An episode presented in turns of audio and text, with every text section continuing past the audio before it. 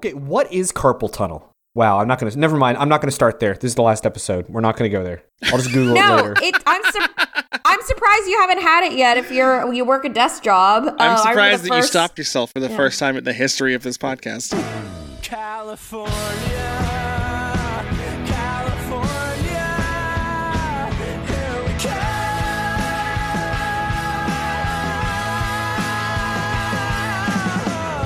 Keeping up with the Cohens, an OC rewatch podcast. Hello and welcome back to the OC one more time. this is, of course, Keeping Up with the Cohens, the series finale. My name is Ryan Drake, coming to you all the way from Oklahoma City, Oklahoma. And one more time, I'm joined, as always, which I'm kind of shocked the fact that all three of us did all these episodes. I thought for sure at some point one person would have to be gone, but no, it never happened. Uh, I'm joined, as always, one more time by the heiress of Tulsa, the helium queen. She is pregnant. She is constipated. She is the owner of this podcast. She's the best. It's Chelsea Trinidad. Hi guys, and guess what? I'm not just the heiress of Tulsa anymore. Also OKC. Man. shout out. Your kingdom is spreading. I know. I've expanded. Um, speaking of expanding, my stomach is like, I swear to God, it's it's like you know when you air up your tires on or your a bike. balloon. Or Well, a that's balloon. the best segue you've ever Yeah. had in this podcast history, and the way you saved it for the last episode. Oh my God, no! I feel I ugh. This pregnancy has been rough. Like I literally feel like I've I've been hooked up to a bike pump, and I get pumped up a little bit every single night. it's really uncomfortable. they don't tell you any of this because fuck the patriarchy. But you knew about all these symptoms, you know. Boy, am I going to miss this. also joining us all the way from down the street from my house. One more time. Yes. It's Daddy Dylan. Hello, Dylan. Hello, son. Um, it's great to be here. I want you all to know that I have been saving a very special beverage for the recording of this episode, and this is a Coke from Star Wars Galaxy's Edge that someone brought me when they went because I haven't been there yet. So I'm drinking this special round Coca Cola. It's like Cantina Coke. Yeah, it's Cantina Coke. It's uh, it was canned by Salacious B. Crumb, and I'm really excited to drink it and to talk about these episodes. It's gonna be great. So, Dylan, you've never seen these episodes. You've never seen the end of the OC before, right? It was Which I think kind of is wild. But yeah, this is your first experience with the ending of the OC. Dude, I was getting emotional when I was watching these episodes. Um, Yeah? They were very good, very good episodes. And, you know, I feel like kind of our brand is to be somewhat snide at times about this show, but it's going to be very difficult for me to do that because, especially like the last 10 minutes of the last episode, was just so perfect. It was so wonderful. And I, I cannot to think talk about that it. you are viewing this through first timer eyes because I feel differently, and I can't wait to keep keep the brand strong in this episode. Yeah. Well, no, I'm excited to discuss because as I was watching it, I was like, they definitely stuck the landing. Yeah. Um, it wasn't it wasn't a lost situation where you were like, what the fuck? um, Interesting. Okay, the ending of the OC was fine. The things that led up to the ending in these final two episodes were so. Some of the weakest stuff I think I've seen in season four, to be honest. I agree with that. I'm I'm specifically referring to the last like 10 Yeah. minutes. Yeah, yeah. No, I agree with you. so like the uh the flash forward, basically. Yeah. Yes. Um, speaking Mm-hmm. of Lost, tune in next week when we cover Lost. No, um, Well, every being episode said, in I one thought, podcast. Lost and found. I I thought that the um it, you know the this these two episodes, the first one was really really good, but I do agree that the second half of the finale is a little bit weak. well, let's quit talking about it and let's talk about it, shall we? Ah, great idea. Yes. For the last time ever. Well, actually, no. I guess when we do the second episode for the last time ever, you're going to hear the uh, the victory horn, which we, which I feel like has been in. We started that like in episode two, right? That Chelsea just did on her own, and I decided to put in every episode. I think so. Did I- 'cause Yep, it's me. it's always reminded me of whenever you have a book on tape and it makes like the sound to tell you to turn the page when you're a kid. I've always really liked it as as a child of the '90s. Did I tell you what that sound is? That like I What? heard it in my head and I knew what it had to be. I think I've told you this before. I had to go find because it's from a very it's from a specific TV show. I'll tell you in a second. But in order to get this sound, as soon as I heard Chelsea make it, it was in my head. I was like, that has to be the sound. I had to go dig up and find online an, an old episode of this TV show that was not easy to find and like capture the audio of this specific thing. It's the noise that they would make on Nickelodeon's Figure It Out when a clue would flip over on the board. That's it. That's it. Yeah. That's great. Now, when you when you say one of these words right here, you're gonna hear this sound, and we'll turn it over. That's pretty easy, right? Okay, here's how it works. Three rounds. Yeah, I watched it every single day after school. Now we know exactly why I, I had that in my head. We didn't appreciate Ryan enough. You're I right. feel like mm. I in agree this with that. podcast in his editing. What you all don't know is Ryan edits eight hours of content every week and uh, for makes every it. single episode. Yeah, yeah. It's basically like no, one of you those don't know is it take is it every episode we record takes me four to five hours longer than it takes them to do everything. yeah. and I could not be more thrilled. I feel like you guys are sad about this ending, and I could not be more excited to be done with it. I mean, Ryan carried this show. Like, but even before we got into it, like Ryan does stand up. Ryan is a professional host. Like me and Dylan are like goofy weirdos. we were like, just that obnoxious kids who like did college leadership stuff. Let's not forget that Dylan forced Dylan forced his way into the show. It was originally, I think it was oh, originally just going to be me and Chelsea, which would have been weird. I think now in hindsight. If it were just us two, like I feel like we would have covered half the season per episode. So it would have been like a twelve episode stretch. Would have been a mini series. Yeah, it would have, and we would have done the whole. If it were just us, like I would have rage quit probably in season one. I love you too. Uh, anyway, we'll have plenty of time for reminiscing at the end of this. Uh, let's get into episode number fifteen. Sweet. of season four. It's called The Night Moves. The Night Moves feature Sandy Cohen on screen for seven minutes and 19 seconds. Dylan, Bob Seger me. So the night originally moved uh, on February 15th, 2007, and 3.65 million people were so moved. Uh, Stephanie Savage is the reason for said movement, and this episode was a doozy. I loved it. Honestly, I think it was one of the strongest episodes um, that uh, the OC's ever had. I mean, everyone What? loves a good disaster. Wow. Yeah, I'm not kidding. I'm not kidding. I really, really liked it. I think it's definitely top eight. Oh, wait, top eight. That was interesting. So That- it's in your, that's a it'd be very in your MySpace. yeah. interesting. Well, okay. Well, I just the disaster episode is such a trope. Like Grey's does at least one a season. Um, Desperate Housewives, you know, they had like a shooting at the grocery store, and then they had a plane crash, and they had a tornado.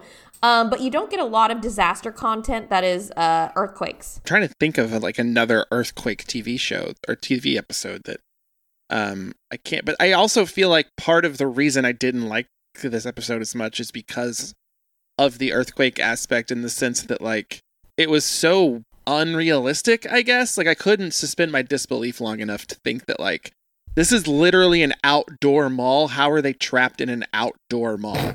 Like how did an earthquake like why can't they drive down the streets? Like why is traffic so crazy? Like it's it's just an earthquake. It's not like alien invasion you know what i mean? I think the situation is that uh, it's kind of like I, I mean, all of us, since being from Oklahoma, we understand tornado protocol so much better. And the deal is, if there's a lot of structural damage and stuff, you just you just don't want to be driving around, um, you know, potentially blocking emergency vehicles or accidentally driving over a downed power line or something like that. So generally, they want you to stay put. Um, so that's kind of what's going on at the mall. And also they were anticipating an aftershock, which I guess is a thing when um big earthquakes happen. We get medium earthquakes in Oklahoma. Like the only casualties are like um maybe framed photographs, but no actual uh R.I.P. damage. R.I.P. to my photos. Um. So, but we we there was a period in Oklahoma where we got them very frequently. Um. But obviously, it's not a you know we're not worried about the big one the way that California is. Um. I mean, I think that I think that what made this storyline 100 percent was Ryan and Seth. Obviously, Julie and Kaitlin's storyline and Rachel and Taylor's were kind of silly, just fluffy. But I thought Ryan's and Seth was super duper satisfying and was what we wanted to see to wrap up the series. And then I think we can all appreciate Sandy getting to be a hero one more time. Oh yeah. No, I man sorry go ahead dylan No, I was just gonna say, I, uh, uh, you know, a, a doozy doesn't have to be a bad thing, um, and this was a good doozy. Of an episode, and I, I sent you guys this in the text group, but I was convinced for the first 10 minutes that Ryan was not lying, which would be the ultimate con, and that Frank actually was dead um, in the episode. And oh, me, that was, me, yeah. Ryan. Yeah, I thought, you, I was like, did I miss the scene where Ryan thought his dad died? Okay. Yeah, but um, but no, it was it was interesting, and one thing that I thought was really interesting about this episode was I, I feel like they went directly from previously on the OC directly into the cold open, which is something that I don't think we've seen before. And then the use in this episode of kind of those weird silent flashes, like flash forwards, really kind of added something very interesting to the episode. It kind of gave it tension, but it also gave it kind of that that resolve at the end when it was flashing to happy stuff. Um, but uh, the one thing that I couldn't stop thinking about for this entire episode was how much of a help Marissa would be because it was happening in her home and she would have been able to help find people in different areas outside just because she's so familiar with the territory. Um, but uh, but no, I missed her. So Ryan, what what did you like and what did you not like about this episode? You think? Um, I feel my biggest gripe, my two biggest gripes, were what I said earlier about the actual like they're in an outdoor mall. Like if like we have a huge outlet mall in Oklahoma City, and I feel like I'm. I feel like people in California could be like, well, you just don't know what you're talking about. Earthquakes could be just like this. I don't know. I feel like if I was at that outlet mall and a big earthquake hit, I would be able to walk out of that outlet mall that's outdoors and get into my car and drive to my house just fine. You know what I mean? Mhm. I just didn't like that. And there's a lot of stuff with Seth and Ryan that I did not like. And I, I think it's interesting that you said that was like your favorite part of the episode, but I'll save it for the actual discussion if you want to get into it. Yeah, and I guess um, yeah, let's go ahead and get started, and then we can kind of further break down why people were stuck at the mall. Um, but uh, I so we'll I guess we'll start with Ryan and Seth because that was I would say the biggest storyline of what happened. Um, I just thought it was a really neat change up that Ryan was the one who needed rescuing. So the episode starts with you know Ryan and um, Taylor, and he finally said "I love you," and then you you know the entire city gets hit with an earthquake. It's so a I don't sign, know. Ryan. I know. Or, or was that Marissa like coming up from the grave? Mother Earth has returned. That's a great that's a great theory. I love this episode if we learn that that was actually like the, the wrath of Marissa Cooper. No, and that's also why Summer is so obsessed with helping the planet. Because Marissa is is like now the essence of planet Earth. Oh my, I'm writing I'm writing the fan fiction. um. So, uh. So, anyways, they're there. He he um plays it down with Taylor because Taylor's obviously a very high anxiety person, and before she even knows that he is injured, you know, she's saying things like, "Oh, I can't see blood. It'll make me faint." So he's kind of like, "Okay," and plays it off. Tech Seth needs help. That is the weird thing because they're just like, oh my God, how are we going to communicate with people? But then suddenly, like, Seth and Ryan and Sandy are all able to kind of connect and give each other instructions. Uh, meanwhile, uh, Seth and Summer are at her house. Are where, where are they? Are they? They're at her house, right? Or are they on the boardwalk? They were in the street. Yeah, they were in the Seth- street Oh. when Ryan's car got they were driving Ryan's car. That's Ryan's car right. got destroyed by the Okay. lights. Yeah, that pole. I mean, that could have been bad if they didn't have the foresight to get out of the car because that smashed into their car. Yeah, that's a yeah that that's a one hit kill right there. So it you know there's kind of a bit where Seth is riding his bike and Summer is riding on it, which looks really difficult to me. He had front pegs on the bike, which makes it a little easier, but that is hard to wheel someone on your on your handlebars like that. It's way easier to do if they're back pegs. hmm Yeah, I was thinking about like I remember Marissa riding on the bicycle and that whole thing. Was she but, I mean, blindfolded Ryan on the doing pier? on the busy pier. so safe. They were like, "Oh, we're hiding Ryan out, but we're gonna hang out on the pier and do dangerous things." Teenagers, wonderful. I miss season one. Um. So, uh, so the four of them come together at Summer's house, and uh, Ryan. Oh, you know what else is interesting? Is Ryan told Taylor that he loves her in Marissa's old bedroom. Oh, Oh. I didn't no even wonder think the. I- earth shook. I didn't even think about that, Chelsea. That's incredible. This is lending good. a lot of credence to the theory that the wrath of Marissa Cooper is what caused this earthquake. That's She's really a funny, poltergeist actually. haunting the entire planet. That's really funny. Um, so they kind of make up a bullshit excuse like, "Oh, we have to go," blah blah blah blah. And um, I, I am glad that they acknowledge that, you know, they they were leaving to do something special, just because I would be a little bit cheap or easy if they were like, "Oh, okay," they just accept it face value. But you know, Summer's like, they're up to something, but we're gonna move on because she gets distracted by pancakes. So I kind of loved the bit. I mean, it was super meta, but he starts, you know, they start talking about they're in the car, they hit something, there's a uh, flat tire. Obviously, it's a really stressful situation, and Ryan is in poor health. You know, he's injured at the moment. So Seth says, Oh, I start making lists and thinking about things. And then that was a really great moment for them to do some callbacks. Oh, so I wanted to ask you guys t- to answer some of the callback questions. Before you go into these questions about what they were talking about on uh, in the car, the callbacks, I just you, I feel like you've left out the part where Ryan was literally bleeding out his back, covered in blood, and they showed this big shard of glass stuck in his back. It's a bad injury. But that- and I will say I I appreciate that just because so often in the OC we don't really get anything consequential happen. Um it you know whatever the consequence is it's resolved the next like you know is Trey to die? No, he's fine. He woke up out of his coma and he rode away on a bus. so you know that that Ryan was in actual danger I thought was um satisfying. What about you guys? Well, I just that was part of my big like what the fuck with this episode was Ryan, yeah, Ryan had been impaled by a piece of glass. Well, no, just that like why did they have to do everything that they did? Why couldn't he just say to Seth, Summer, and Taylor, "Hey, look at this fucked up thing in my back. It's really painful, and I need to keep. I mean, we need to do something about it, right? Like." They could all work together to like wrap it up and lay him down and take care of him, but instead, Heath decides to go with Seth in the car to try and go somewhere.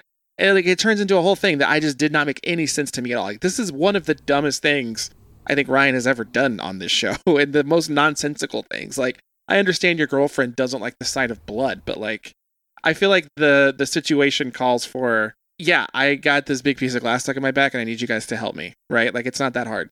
I mean, it was so in Ryan's character, though, to just not, you know, obviously he has his uh, savior complex and to not freak out the girls and to just rely on Seth. Like, I thought that their brotherhood moment kind of trumped everything else in the episode. Like, that was my favorite aspect. Leaving them alone, I feel like is so, so much worse than, than Yeah, it's- staying with them and like letting them take care of you. like it's, I thought that was so dumb.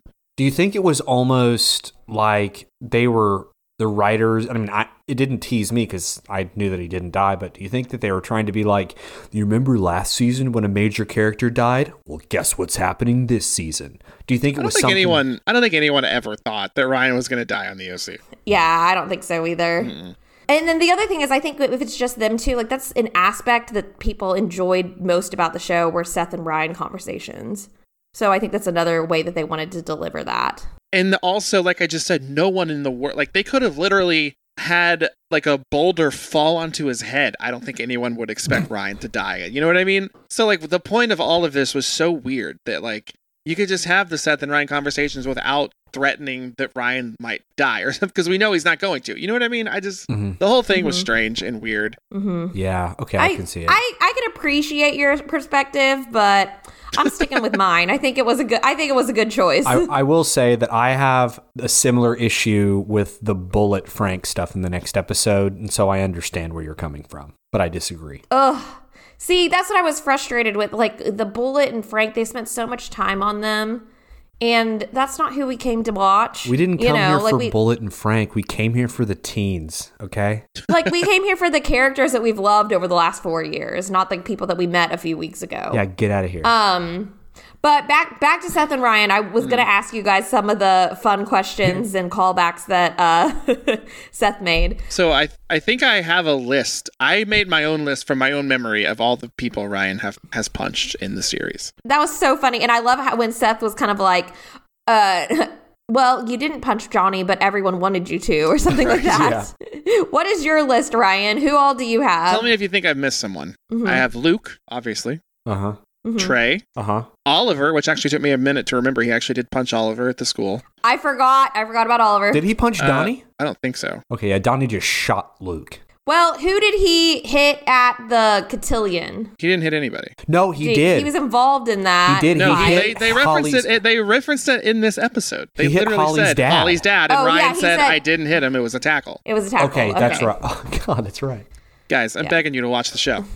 We watched the heavy lifting. I have Luke, Trey, Oliver, Gidget, um, Johnny's dad, who I forgot about till they mentioned it on the episode, uh, Dean Hess, the guys he was cage fighting against. I, they might have left those guys out on the list. yeah, I have. They well, were then- consensual punches. well, the only the other, the other two are like the random guys that he and Luke fought on the baseball field after Luke's dad came out. Oh uh, yeah. from the and then the and then the random guys that he fought with his brother, like the random bar fight they got into, and when Trey got the pool stick out to like beat someone's ass, and we were like, that was intense. You did forget someone. Someone Mm-hmm. like the very first person he punches in the entire show is um Not the prisoner. No, Dawn's boyfriend. oh AJ. AJ. He Did he punches punch A- AJ? I think he punches AJ and then he gets I don't kicked think he out of the house. AJ. I don't think he punched. AJ. I think he did. AJ. That's why he got kicked out.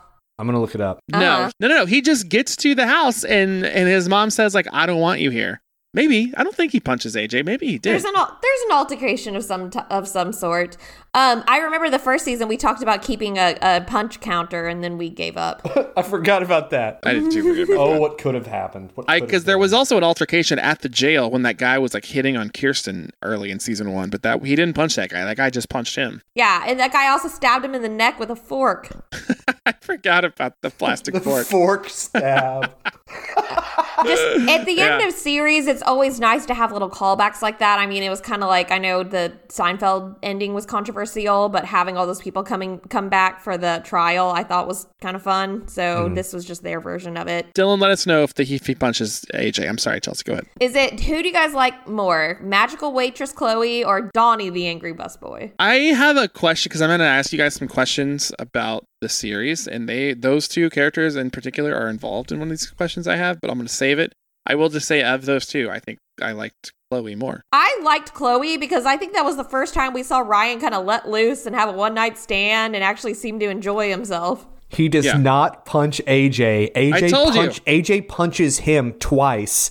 Yeah. And before the second punch, Ryan is leaning back to punch him, but AJ gets him first. Yeah, I think my list might be complete. Luke, Trey, Oliver, Gidget, Johnny's dad, Hot Dean, random baseball guys, random bar guys, Random and the cage baseball fighters. guys. Okay, so thinking of your list, considering he has a reputation as being a puncher and like the guy who punches people, that's not a very intense list. Well, he punched Luke a bunch of times.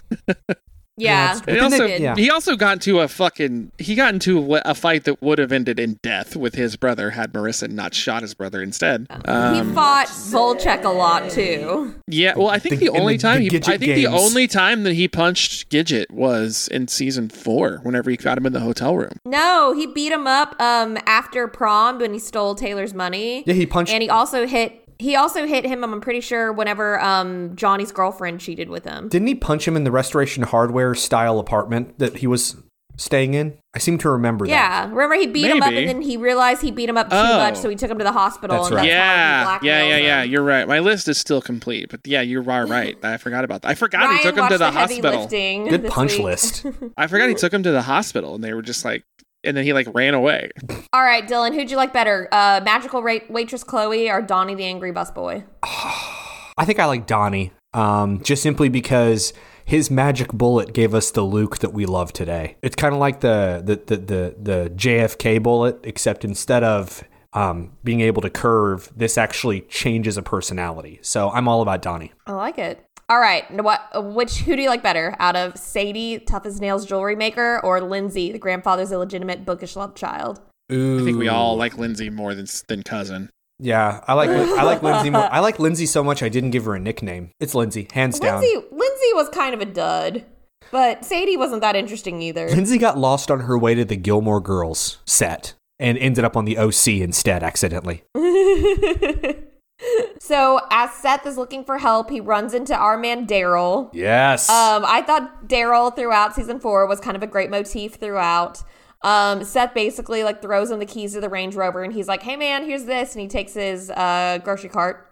But as he's running to go get Ryan, um, he runs into uh, Frank Atwood, uh, Julie, and Kaitlin, and they kind of come to the rescue. I was convinced they were not gonna have that get him. moment instead. You're convinced what? I was convinced they were not going to pick him up. I thought they were just going to go, "Hey, is that Seth Cohen?" and then just keep driving. That was another bizarre part of the episode. Was that like I was under the impression that there were just no cars out, which is why no one had picked up Seth and Ryan. Because clearly, if you're Seth or Ryan or both of them, and you see a car coming, you're gonna fucking flag them down and be like, "Hey, we need some serious help here, right?" Seth did not do that. Frank Frank drove right past him. Seth did not even attempt to try and stop him or get help at all. He was just running past him with a shopping cart. I was like, Seth is such an idiot. I like how in these last episodes, Ryan's like, I do not accept the reality of this situation. This isn't the alt reality Chrismukkah episode. um, but anyways, they go, they kind of skip ahead, and Ryan wakes up in the hospital bed. So they've, you know, removed the glass, oper- operated on him. He's woken up. Um, Seth makes another kind of funny um, meta body swap joke. He's like, "Oh, you know, maybe we could have gotten another season or two out of this if uh, that was we- great. I thought that was cute. Um, but it, it's kind of cool. It, it ends up where Seth uh, donated his blood to Ryan. So he's like, oh, we're actually blood brothers now. And I thought that was really cool. I agree. That scene was good. That was a good way, like from point A to point Z was so convoluted and stupid, and I did not like it. But once we got to point Z, I was like, all right, this is cool. Yeah, that's cool. What What did you think about that whole thing, Dylan, as a first time observer? Well, I will say that I'm kind of torn a little bit on on how that kind of played out because on one hand, I didn't like the Seth trying to get Ryan to the hospital storyline, but I was so invested in it because the writing forced me to be invested in it. Like, okay, Ryan's sick. There's a flat tire. He's got to go and get a shopping cart. He's got a shopping like there was all this stuff, but then there was no payoff. The payoff was just, oh, here's a time jump. Everything's fine now. Um, so I didn't like the way that it progressed, but I will tell you that once they got there to the hospital and Ryan was okay, yay, my boy's fine. I really liked it, and I actually t- I texted you all whenever Seth said that kind of breaking the fourth wall line um, that I really liked, where he was like, I think you said, you know, um, too bad, you know, we couldn't swap bodies. We could have probably gotten a couple more years out of this. Um, Said we couldn't turn this into a body swap comedy. yeah, yeah. I uh, I wish that um, you know, I, I I loved that line. I love the whole Blood Brothers thing. It's a nice full circle moment. Um, but I just didn't like how they got there. The means did not justify the ends. So you and Ryan had the same opinion, but I liked it. Maybe I'm more basic than you guys. um, so moving on to the other storylines, um, Sandy and Kirsten are at the mall shopping. Earthquake hits, Kirsten falls over, and of course, whenever you have a hard fall like that, everyone's very concerned about um, the baby. I've been very careful lately. My um, OB told me to avoid staircases because I told her I was very clumsy. Um, but uh, so do, do we want to talk about, you know, I know you guys are a little bit confused about just the mall situation. I will say I did think it was kind of silly that they they were like, "Oh, let's gather supplies." Like they're they're not going to be stuck there for a, a week. They were going to be stuck there possibly overnight at at the worst. So, I mean, they were getting a little uh, intense about looking for blankets and stuff. Like that was kind of kind of silly. What was their end game there as far as like like what you just said, Chelsea? They're not going to be there for very long, right? So why don't they just leave? like, what are they waiting on?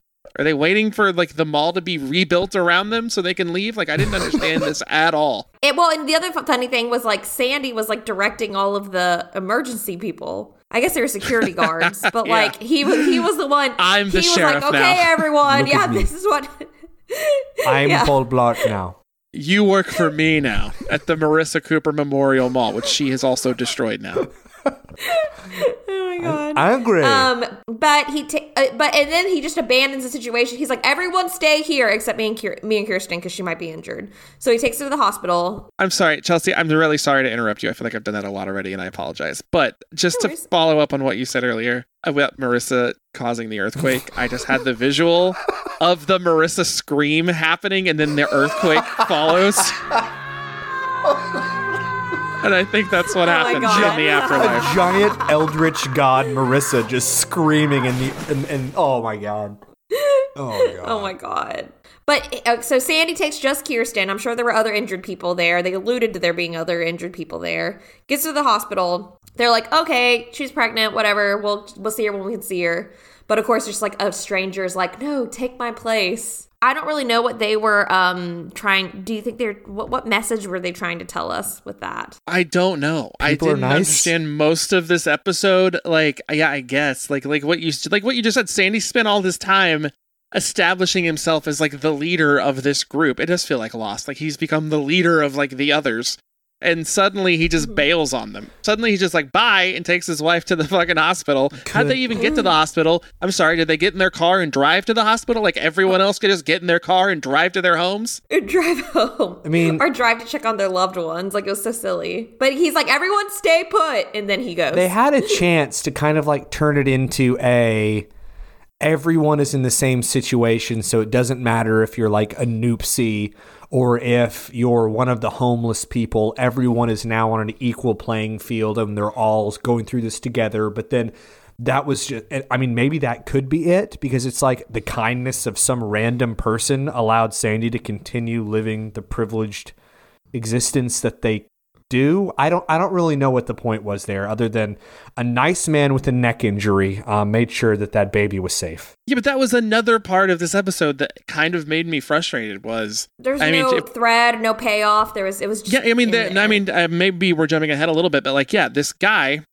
who has some sort of injury, he's got a neck brace on, says Mm-hmm. like, you can take my spot because he's a nice guy and he wants to help this baby, right? This pregnant woman has a baby, and then Mm-hmm. they even go as far as uh, this bizarre scene with Sandy and the doctor, where he's like, run, where he's just rambling, and the doctor started that scene by saying that like, you know, this is what could happen. There could be a rupture.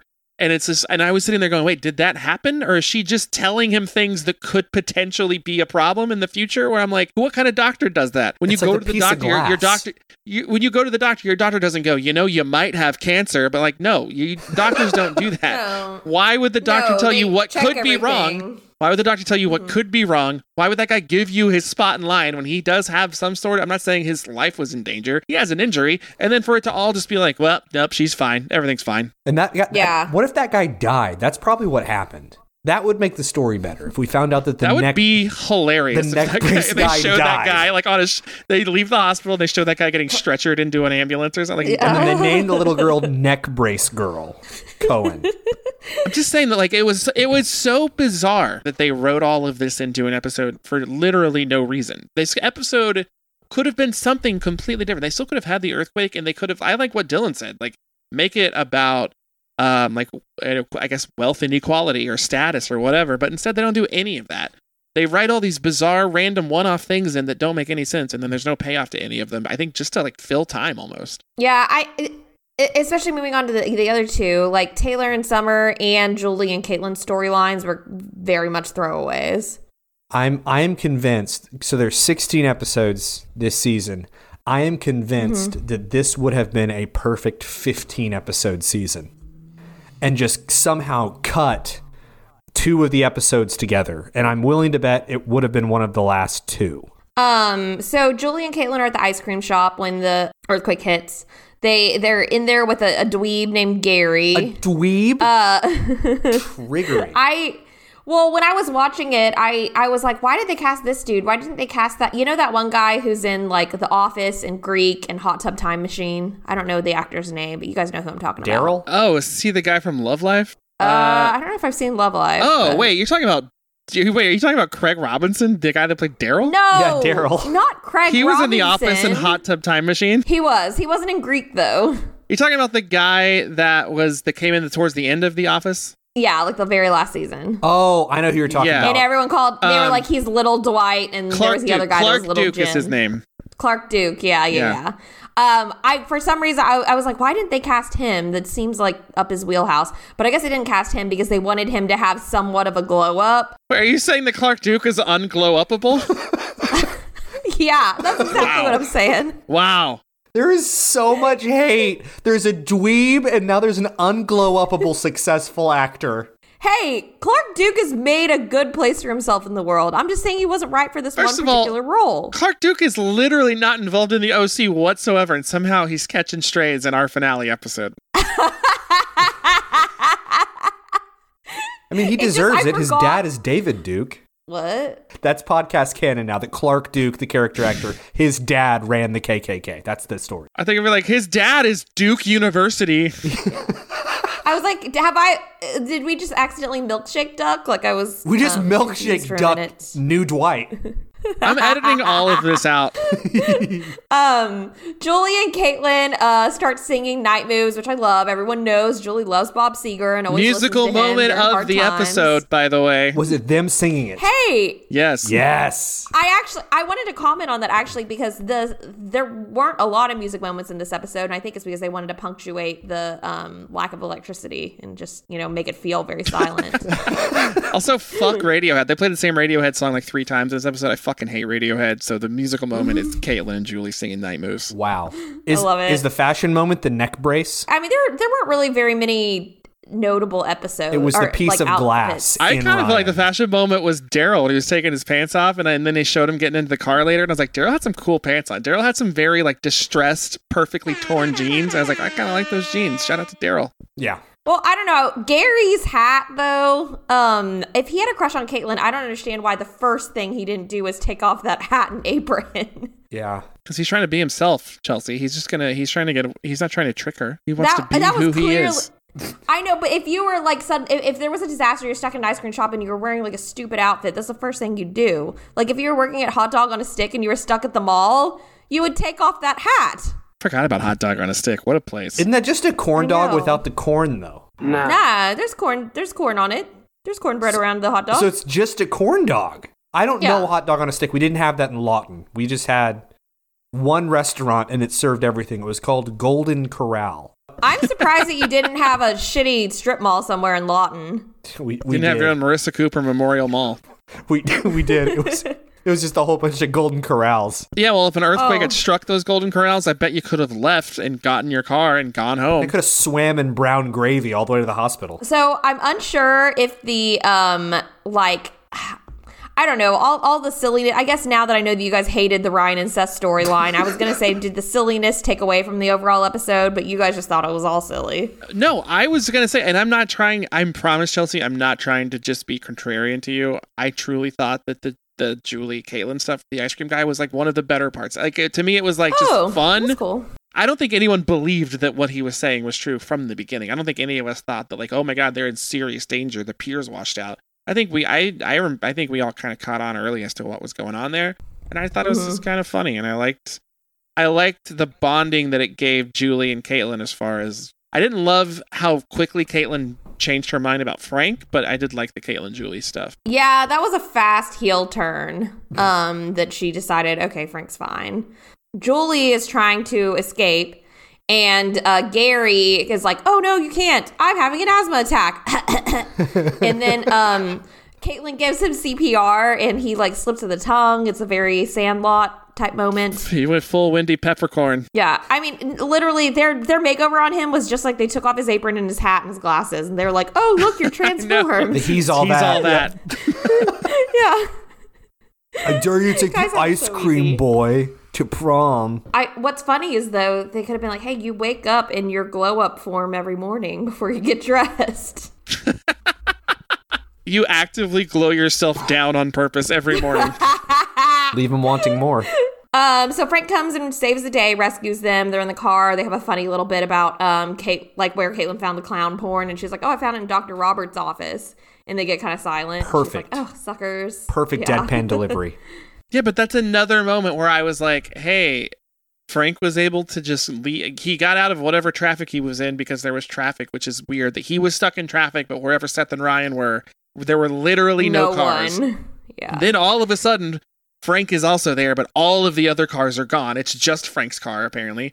And then Frank was able to just drive to the ice cream parlor and get them out and leave. I'm like, why couldn't anyone else just go to their cars and leave? I'm hung up on this. I thought the dumbest storyline was Taylor and Summers' storyline, to be honest. I don't even remember what was going on. I just remember it had something to do with the rabbit. well, it was Veronica. But I did I like that they gave Taylor and Veronica a moment. I did not love just how out of nowhere quickly it just showed up. Like this I think the problem I have with these two episodes is how quickly they were like, here's a lot of stuff that we got to do before the series finale. A lot of loose ends we got to tie up. Like we got to do something with Taylor and her mom, so let's just throw a scene in where they're friends now. It's like I did. That's that was my biggest pet peeve with these two episodes. I think And she like shoots her in the toe. I did love Taylor with the flare gun, like looking hot, rolling around. Yeah, that was that was Like a good Mr. move. and Mrs. Smith shit. Ha. Um, so yeah, they go up in the attic, and there's a, a skeleton dummy that uh, Taylor, that Summer's dad used, and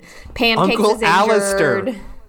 Put some respect on that name. I don't know. I was like, it's a fucking rabbit, but whatever. Taylor rides her bike with her mom in the wagon. Uh, I don't, I don't understand why they didn't have a car at the house, but whatever. Can we can we unpack probably the least important part of this episode because it's really bothering me. Wait, can I guess? Yeah. Is it whose cars are whose and like where do Oh, they no, how do they keep popping up? Okay, worse I have than a lot of questions about Ryan's multiple cars now that keep getting destroyed and yet he still has a Jeep in the finale somehow. We'll get there. Yeah, and Seth doesn't have a car. Um, no, my my question is, I'm trying to figure out the rabbit sex timeline. Like, I'm pretty sure that rabbit just stays in Summer's room.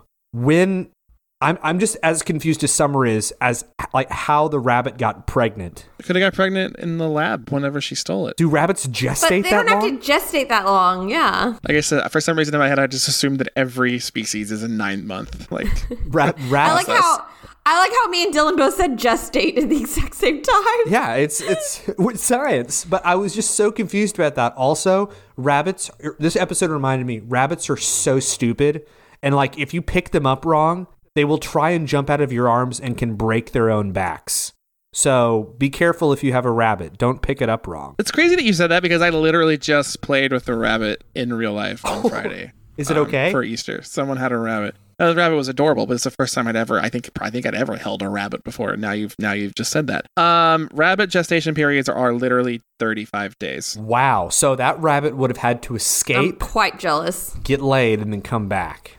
Yeah, but you don't accidentally eat your kids, Chelsea. That's true. But also, we're talking about the next episode because there was not baby pancakes in this episode. Oh, you're right. Well, to close up this episode, Dylan, what did you think about the uh, mic drop that was their house being torn up? Um, I thought that that was really intense. I love the pelican. It's pretty crazy that it appears that the earthquake vaporized all of the furniture in the living room. I Um, thought the same thing. When they were packing up the house in the next episode, I was like, we never saw them put anything into a box because they'd already taken everything out of the house. Like there was no furniture left in yeah, there. it just the board, the the earth, earthquake hits, the earth opens up. Uh, Marissa in hell gets all of the furniture. Um, but no, I, uh, I I thought I liked it. It was a nice little coup de grace. Marissa went to hell as the new Marissa who lives outside. Everything's outside We'll down here. enjoy it for the rest of this episode, and that's it. um. All right, the finale. Ryan, what'd you think? Wow, Chelsea just like fucking ended it. She's like, "We're done. Yep. This is the end of the." No, I had, my, I had a question that I kind of thought was interesting. Maybe we have that scene because I kind of I kind of forgot how this all ends. Like I remember Ryan and Seth in the hospital together, and then and then Sandy and Kirsten show up. Right, it's the four of them, and I was like, "Oh yeah, this is this is what we're here to see. Like this feels like home, right? Like Ryan, Seth, Sandy, and Kirsten." And then not long after that, they go join everybody else in like what you said, Chelsea. Some of those characters we've known for like literally three episodes or something, like Frank. But then I started thinking about who do we who is our preferred core, quote unquote core for? Is it Ryan, Seth, Sandy, and Kirsten, or Ryan, Seth, Summer, and Marissa? Or Ryan, Seth, Summer, and Taylor? Ooh, Yeah, that, that's that's a good point. I mean, I th- I think they we always said the core four, meaning the kids, but you're right. The heart of the show is uh, Sandy, Kirsten, Seth, and Ryan. Sandy, Tate, Caleb, and Luke. No. No. That's the Mount Rushmore. That's different. That's the acapella group.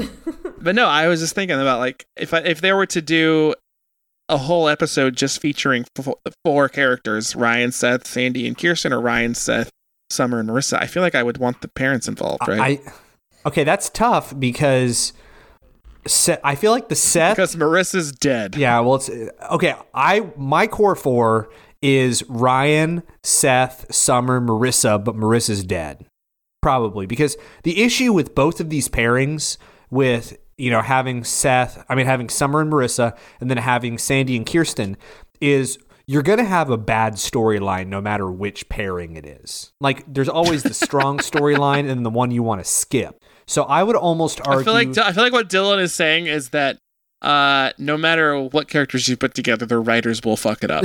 So I okay, I will say this though. I think that if you're looking from like purely a these storylines are fun to watch perspective, I think my core four is Summer, Taylor, Seth, Ryan. Um, do we have it, Dylan? Do you have anything else you want to add about this episode? Um, the the I- penultimate. I just had a couple notes. Um, the first one was I was really concerned with Seth just giving um, giving the car away because I was wondering if the car was paid off um, and if it was actually like there's a whole issue. Did he contact the police? Um, I also said Summer, what the hell? Rabbit getting X-rays. There are people dying, There's people that are dying. and that's it. That's all I got. I think the only the only real note I had that we didn't talk about here was when they would tune into the radio and like at one point they tuned in with Ryan and Taylor and they said that like we've got our first fatality. And Ryan was just quick to be like, "Well, it's probably no one we know. Like, it's fine. Let people die as long as we don't know them." I thought that was kind of funny. um, but also, I don't think I know the difference, or if there may there may not be a difference. But is there a difference between fatalities and casualties? Um, I think the manner of death. But I just thought earthquake deaths would be a casualty, and a fatality was like if you got murdered. I think it. Okay, Because in the show they say fatality. I am I am truly just like pulling this out of nowhere, but it sounds right in my head. I think a casualty is something that is caused by like something man-made, and a fatality is something caused by something like you would have a a fatality for a like no because you describe they describe like people who pass in traffic accidents as fatalities. I don't know. Well, one you could just do a basing more- this, but I'm just basing this on what Mortal Kombat is. yeah, I was gonna as child. say they Yeah. didn't say there were any animalias or whatever it was, or a babality. Animality. No babalities in this episode. All right, Chelsea is so bored. No, I'm fine. I'm I'm not bored. I'm just like, d- d- like God. I just like don't feel good. This has been a hard She, day. she was about I'm to say. I'm fine, and then she stopped because she was like, I'm not fine. I'm not okay. I promise. Good news, Chelsea. We're we've reached the final episode, so you're almost done. The end's not here, not near. well, it's here. it's not like y'all are the ones causing my pain. I'm not. sh- I'm not convinced we're not, but okay. Hi, we're coming to you from Chelsea's uterus. Both of us. No, I just feel like her kid, her children are listening to us, and they're like, "Fuck it, we got to rage against the machine to get them to shut up." Uh, yeah, no, we're here. It's episode 16 of season four. It is called "The End's Not Near, It's Here," and I just want to say that that is a lyric from I can't remember the name of the band, but then Band of Horses covered that song. Um, the ba- the song is called "The End's Not Near," and then Band of Horses covered it um, for the OC Mix Six. And I don't know why they didn't put the fucking song in the episode because I feel like that was the whole point of naming the episode this. But then they didn't even use the song. But the episode is called The End's Not Near. It's here. It features Sandy Cohen on screen for eight minutes and 18 seconds. And I thought that was important because my birthday is 818. And I just thought that was that was interesting. Fate. Uh, Dylan, end me. Oh, for the last time on February 22nd, that's 2 2 2 2007, the end came um, for some. Uh, 6.59 million people, that is. And because this is the last episode, I have some fun little stats for you. So for the season four finale, we had 6.59 million viewers. For the season one finale, we had 10.72 million. For the season two finale, we had 7.63 million. And for the season three finale, wah, wah, we had 6.4 million. So, um, for those of you who didn't write that down, uh, that means season one, season two, season four, and season three finales, uh, ranking from most viewers to fewest viewers. And this was written by the man, the myth, the legend, the head writer, and the creator of The Orange County, Mr. Josh Schwartz. And something that I looked up just to make us all feel incredibly lazy, despite the fact we just finished, I guess shortly, we will have just finished this entire show, is Josh Schwartz during season one, dude was 29 years old, season two, 30, and during this season, he was 31 years old. So he was younger than the three of us are right now for the entirety of this show. So just to make you feel lazy, also kind of helps with maybe some writing choices. But uh, let's talk about the end. Let's just get it done. So we start this episode with another time jump, which I believe is the fourth time this season. Just so a quarter of the episodes of season four have had some sort of time jump. Um, season one or the episode one had one. Um, the alien episode had one. Another one recently had one, I think, and now this one, I can't remember what the fourth one was. Um, but we know now that uh, it's been six months since the earthquake, since we last left everyone at the hospital. Also, I'm sorry, I, I- this is like kind of important. It goes back to the last episode a little bit, but something that it, that's kind of important in this episode is that we see Ryan and Frank like hugging when they get to the hospital and I just feel like we skipped like 12 steps in their relationship, right? Like there were the, the storyline of Ryan and Frank's relationship was Ryan didn't want to see him, Frank lied about cancer, disappeared, suddenly Taylor got involved and found out that Frank wants to be with Julie and now Ryan's just fine and all the way back in his life and they're just have a normal relationship now, which is strange. Yeah, that is weird. And I get that Ryan and Julie have a complicated relationship, but still, it's like, hey, you lied about having cancer, man. Yeah. Yeah, no, I, the whole thing with Ryan and the whole Frankness of season four is bizarre and like just really shoehorned in again. And I know that Kevin Sorbo sucks, and I just think he didn't do favors to this to this season. He's one of of all the new characters we had, which by the way we didn't have. We haven't seen Che in a long time. We haven't seen Chris Brown in a long time. Frank's still Mhm. here, and he just I don't know. I just don't like him. I don't know. I don't know what else to say. Anyway, it's six months. Everyone is now living at the Cooper's That's house awesome. Which I guess is the Cooper's house. Could be Neil's house still. I don't actually know. Could be the Yeah, they the they call house. it the Coopers. That, that that's another thing I don't get. Like it's uh, yeah, I don't know why they didn't call it Summer's house. I don't understand why if Julie's dating the Bullet, why he hasn't bought the house or bought them another house or whatever is going on.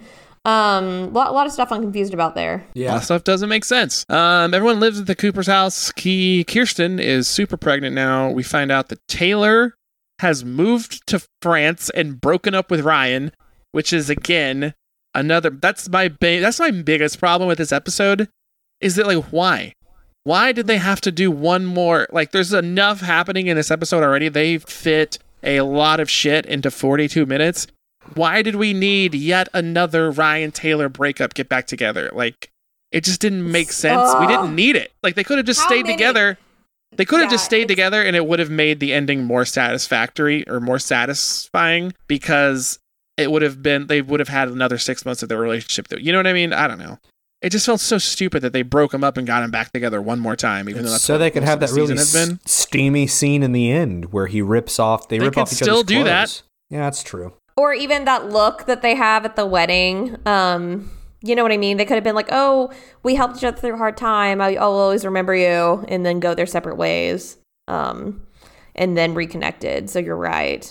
Or they could just stay together and be together and go to Berkeley. Why did she have to move to France? Why did they have to break up? Like, they're making this so convoluted and unnecessarily complicated on themselves.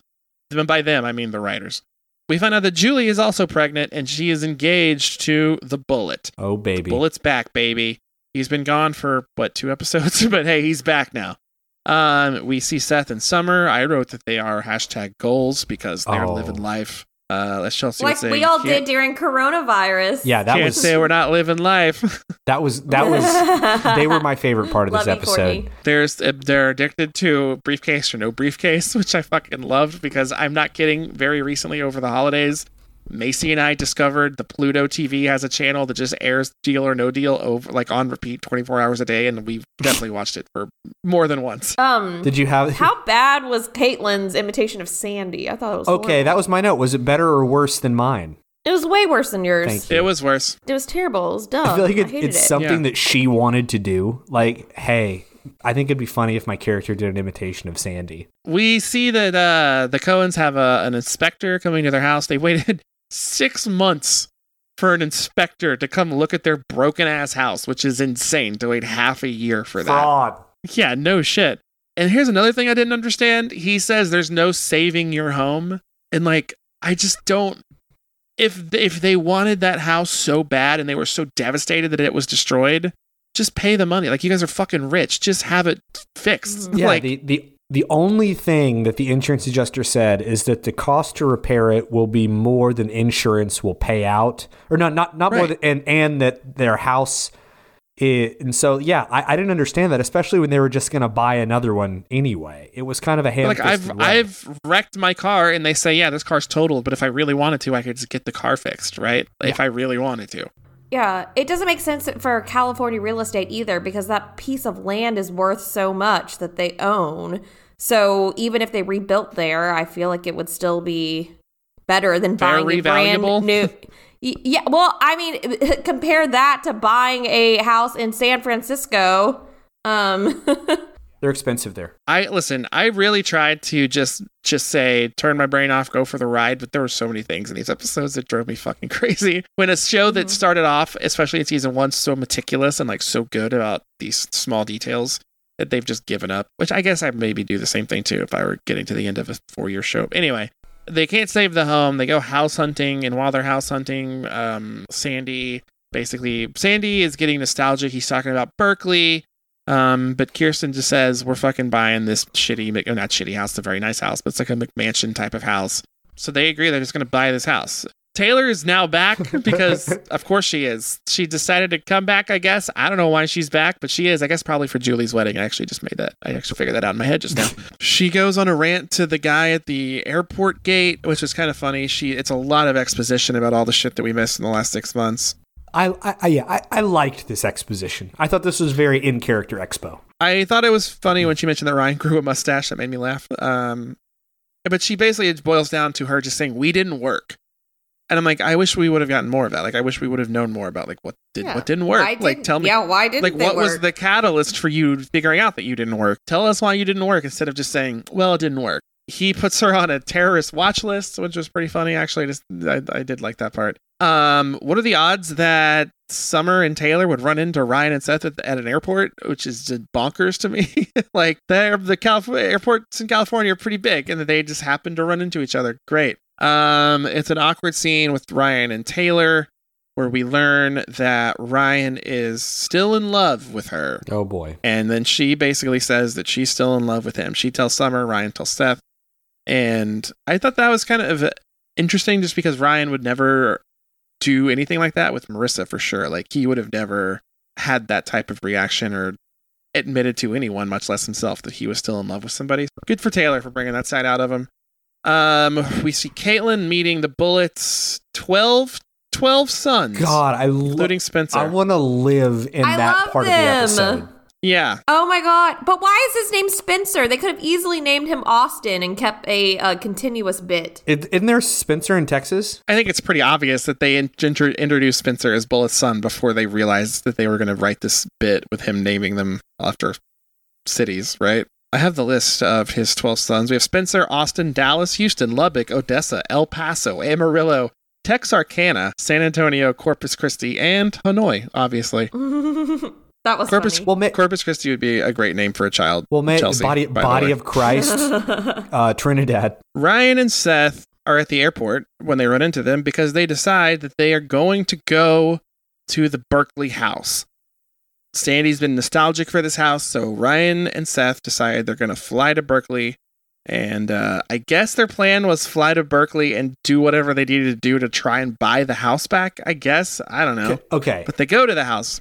Oh no no! Oh, I want to. I'm gonna wait until they open the door to ask my question. So, well, they go to the house, they knock on the door, and two men answer the door. It's Todd and Patrick. And as I'm sure we talked about this in episode one of season one, Todd is the waiter from the first episode of the OC, the crudite and dip waiter. Okay. From Mhm. the episode crab one. and crab and brie phyllo guy. Oh, yeah, that's what it was. Yeah, Okay, yeah. so my question is about Todd.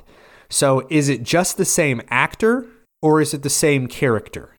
I think it's the same character. Because I, I thought I went into it thinking it was going to be the same character, um, and either like I would have expected like Sandy or Kirsten to be like, "Oh, hey, Todd, it's good to see you again." Because if it is the same character, that makes them look so like I don't know. Dylan, you're living in a world where people get to know their servers, even like which does not exist. Like But a server. Well, no, that's not true, I've because, worked- okay- I've- that is true. I've worked. I was the manager at the Will Rogers Event Center. I was in charge of catering. No one was talking to our waiters, trying to get to know them. Well, I hire the same. Ca- me and and all my friends hire the same catering company every time. They always know when our friend group is having a party, and they send the same crew. Okay, well, if 'cause that were we're the friends case, with we would have. If that were the case, we would have seen Todd popping up multiple times over the course of the series instead twice, of just the one time. didn't we? twice in season one and then never again. I would think at least Sandy would have remembered him. But anyway, that was my question. Well, well, I just I think it could have been such a fun, easy call out for him to be like, yeah. Uh, you, you know, it, it would have been like three lines of dialogue that people would have really enjoyed. Like, I started my own business and I live here. First of all, I don't think they would have put him in the episode if he was just a different character. I think that would be strange. Mm-hmm. They would have just had a different actor playing that character. But I also feel like people, I like, I probably, first of all, I didn't recognize, I had to learn that through the internet back in the day. Like when I Mm-hmm. first watched the episode, I didn't recognize him. So much like the Coens, like I, I don't know if it was I was I expected to recognize him as well because they were supposed like I didn't recognize him. But also I feel like people would have been upset if they called it out because it would have been like, oh, they did this funny thing, and then they made it obvious that they called it out to everybody, right? Well, they could. They didn't even have to call it out. They could have just. They could have just been like, "Oh, you look familiar." You know what I mean? That would have actually, yeah. Or what they could have done is literally at the wedding, he could, you know, that they have to help put on. They could have also made uh, mushroom crescents and crab and brie Oh. Yeah, that would have been the way to do it. Was to have them offer Yeah. Mm-hmm. the same thing again. That would have been the way to do it for sure. You know what I did, also didn't understand was why Kirsten and Sandy wanted to buy a house just for a year. Everyone knows that that's a terrible idea. The closing costs are going to be more than like to make it worth it. That makes They're no rich. sense. Again, if they're gonna pay this much money to live in a house for a year, just fix your old house. Yeah, just fix- or live at the um, Four Seasons like Oliver, or the Mermaid Inn. And invite Anna to your Christmas party or your New or Year's stay party. with Julie a little longer. She clearly enjoys it. I mean, they, the only reason why they had that is just so Bullet could come to the rescue and buy the house. Oh, It was, I like, love reminding- that and part. Fly them in the private jet Hiya, and Blondie. have a son who's an OB. I'm so mad that Julie didn't marry uh, Bullet. Okay, I Bullet, I have to. Me Me, too. too. Don't worry. Me we'll get too. to that. Bullet is a great character. Yeah, he would have been a wonderful husband. So what you're saying is like Sandy and Kirsten are signing the papers to this new house that they've agreed to buy. Bullet shows up because Seth and Zane, Seth and Ryan. I didn't understand this either. That like Kirsten can't fly because she's nine months pregnant, and then Ryan's like, "Well, what if she didn't fly on an airline?" And I was like, "I don't think they were. I don't think you're not allowed to fly because the airline doesn't want you to fly. I think you're not allowed to fly because it's unsafe, regardless of who's flying you, whether it's an airline or the Bullet. Right? Yeah. That was bizarre to me. So um, but I'm not he- 100% sure. I think it's more just like in case something happens, then you won't be near anything convenient or you might have to deliver somewhere that's not your home. Act- but yeah. yeah, which is exactly private why you shouldn't be flying. Period. But if you have a private jet, then all of those issues are kind of alleviated. My- So my, my understanding, based on what Leslie told me, and the only reason I know this is because we we drove to Colorado and we went to different Mm-hmm. Is the big worry and why they don't want you to fly is because of blood oxygen levels. Like if you're at a higher Mm-hmm. altitude, making sure that the baby gets enough oxygen and stuff. And so it doesn't matter that they were in a private jet. I mean, there there's not any more oxygen in the air that a private jet flies in. I thought that they were legitimately just going to like fly lower in the private jet, but obviously, as Bullet says, everything's fine because one of his sons is a doctor, a lady parts doctor. Well, the but your oxygen is controlled and the um pressure is controlled in like an airplane. Well, yeah, why- so it's more just Is like it just convenience? No, reg- what are you? What are we? What are we doing here? Reg- regard, regardless of whether it's blood oxygen or convenience and closeness to a hospital, either of those are not different in one airplane versus another airplane. That's yeah, they are yeah, in a the- private jet. They are yeah. absolutely not, Chelsea. Well, uh, in, a, in a I private can jet, if you, 100% tell you that there's different. It's very different. I will say this: in a What's pr- the difference, Chelsea? If you're flying in a jet versus flying in a commercial airline and you start You going can- into labor, where they, can, they can land the jet, they can land the plane. No, exactly. no, no. But le- you you can't necessarily land a plane, but you could, like a, a commercial plane, but you can land a private jet, and you can schedule the jet for any time. You And have to like, land a private jet at some sort of airport. You have to land on some sort of runway. You have to do that with a commercial flight as well. Yeah, but you can do that anywhere, and or you could turn around. There's like a, just so many more that. You can- options. And there's a I- doctor on board. Chelsea, they turned they turned commercial flights around when someone vomits. Are you telling me they're going to turn a flight around because there's a woman having a, like a baby? But that's they. That's why commercial jets won't let you on there because they're trying to minimize the risk of that happening. this is insane that this is what this series has come to. where are we? I don't know where we are. So Bullet's going to fly him to Berkeley to fly Sandy and Kirsten because why? I don't know because they've Todd and Patrick already told Seth and Ryan they're not selling the house. And so, so for some reason, they're like, well, if you're not going to sell to us, I bet you'll sell it to my dad, which makes absolutely no sense, but whatever. They're all at the house now. And uh, Kirsten's water breaks. She's going to go into labor. Um, we'll talk about that in a second. In the meantime, we spend some time with Summer and Taylor. We have the Summer had a funny line. That's another one of those like inside joke things where she talks about how real life Jake broke up with real life April and that these teen dramas run forever. That was, uh, I think, a reference to her and Adam Brody breaking up in real life Mhm. and uh, that the OC is getting canceled. Taylor kind of interrogates Summer about Taylor finally stops talking about her own problems with Ryan and kind of gives Summer the the third degree for a minute about what's going on with her and her life and her relationship and like how they got into this weird rut. And Summer's quote, I wrote her quote down. She says, "The earthquake happened. The comics, the comic book store shut down. Seth's room was destroyed. I didn't join George. Then he moved in." So I feel like that was a lot of well done exposition in a way that the show Mhm. was not good at any other point in time. But that to me was just straight to the point. And I was like, all right, great. I understand fully what's happened here. Um, that's also when we find out that Pancakes had children. Um, there's Human baby bunnies running around the room. Human children, twins. what Um, were they eating? Cheetos. that's a great question. Yeah, no, toaster strudels is what they were eating earlier. So it's probably toaster strudel crumbs. Each other. I like that uh, Summer called herself a bad crack mother. I was like, you can't do that in 2022, but you could do it in 2007. That was funny. Uh, meanwhile, we're on this journey now. Ryan and Seth have gone to Berkeley to to the house. Now Sandy and Kirsten are on their way to the house, but Ryan and Seth leave the house and go to the college Berkeley, which I'm like, uh, why? Why would you go there? They did. And uh there's probably the most un like the most out of character Seth has ever been is in this scene because he's like very invested in Ryan's relationship and Ryan's life, which is so out of character for Seth, who only Mhm. ever cares about himself. But he just has just decided to take an interest in Ryan and Taylor's relationship and tells her that he should call her since he's in love with her. And I'm like, Seth, where was this? I don't know, three years ago. You've been a much more char- much more fun character to be around. Seth runs into a guy from George, I forget his name, His who name's gives him a Paul. flyer. T- Paul, Yes, Paul from Uh, George. Because I thought they were doing a Beatles thing. who was the guy? The I first thought they were guy doing from a George? basketball thing. Ooh, touche. Uh, the first guy, I don't remember his name. Uh, Mose. So they ran into a guy. I'm gonna It was ignore that. They ran into a guy from uh from George who gives Seth a flyer to give to Summer. Apparently, Summer is like famous in the George community because he was like, I was very upset to learn that Summer is not going to be joining us. Um, George sounds like a cult at this It's the point. Jared Leto coat. I don't even fully know what Summer's role is with George. Like they offered her a job, right?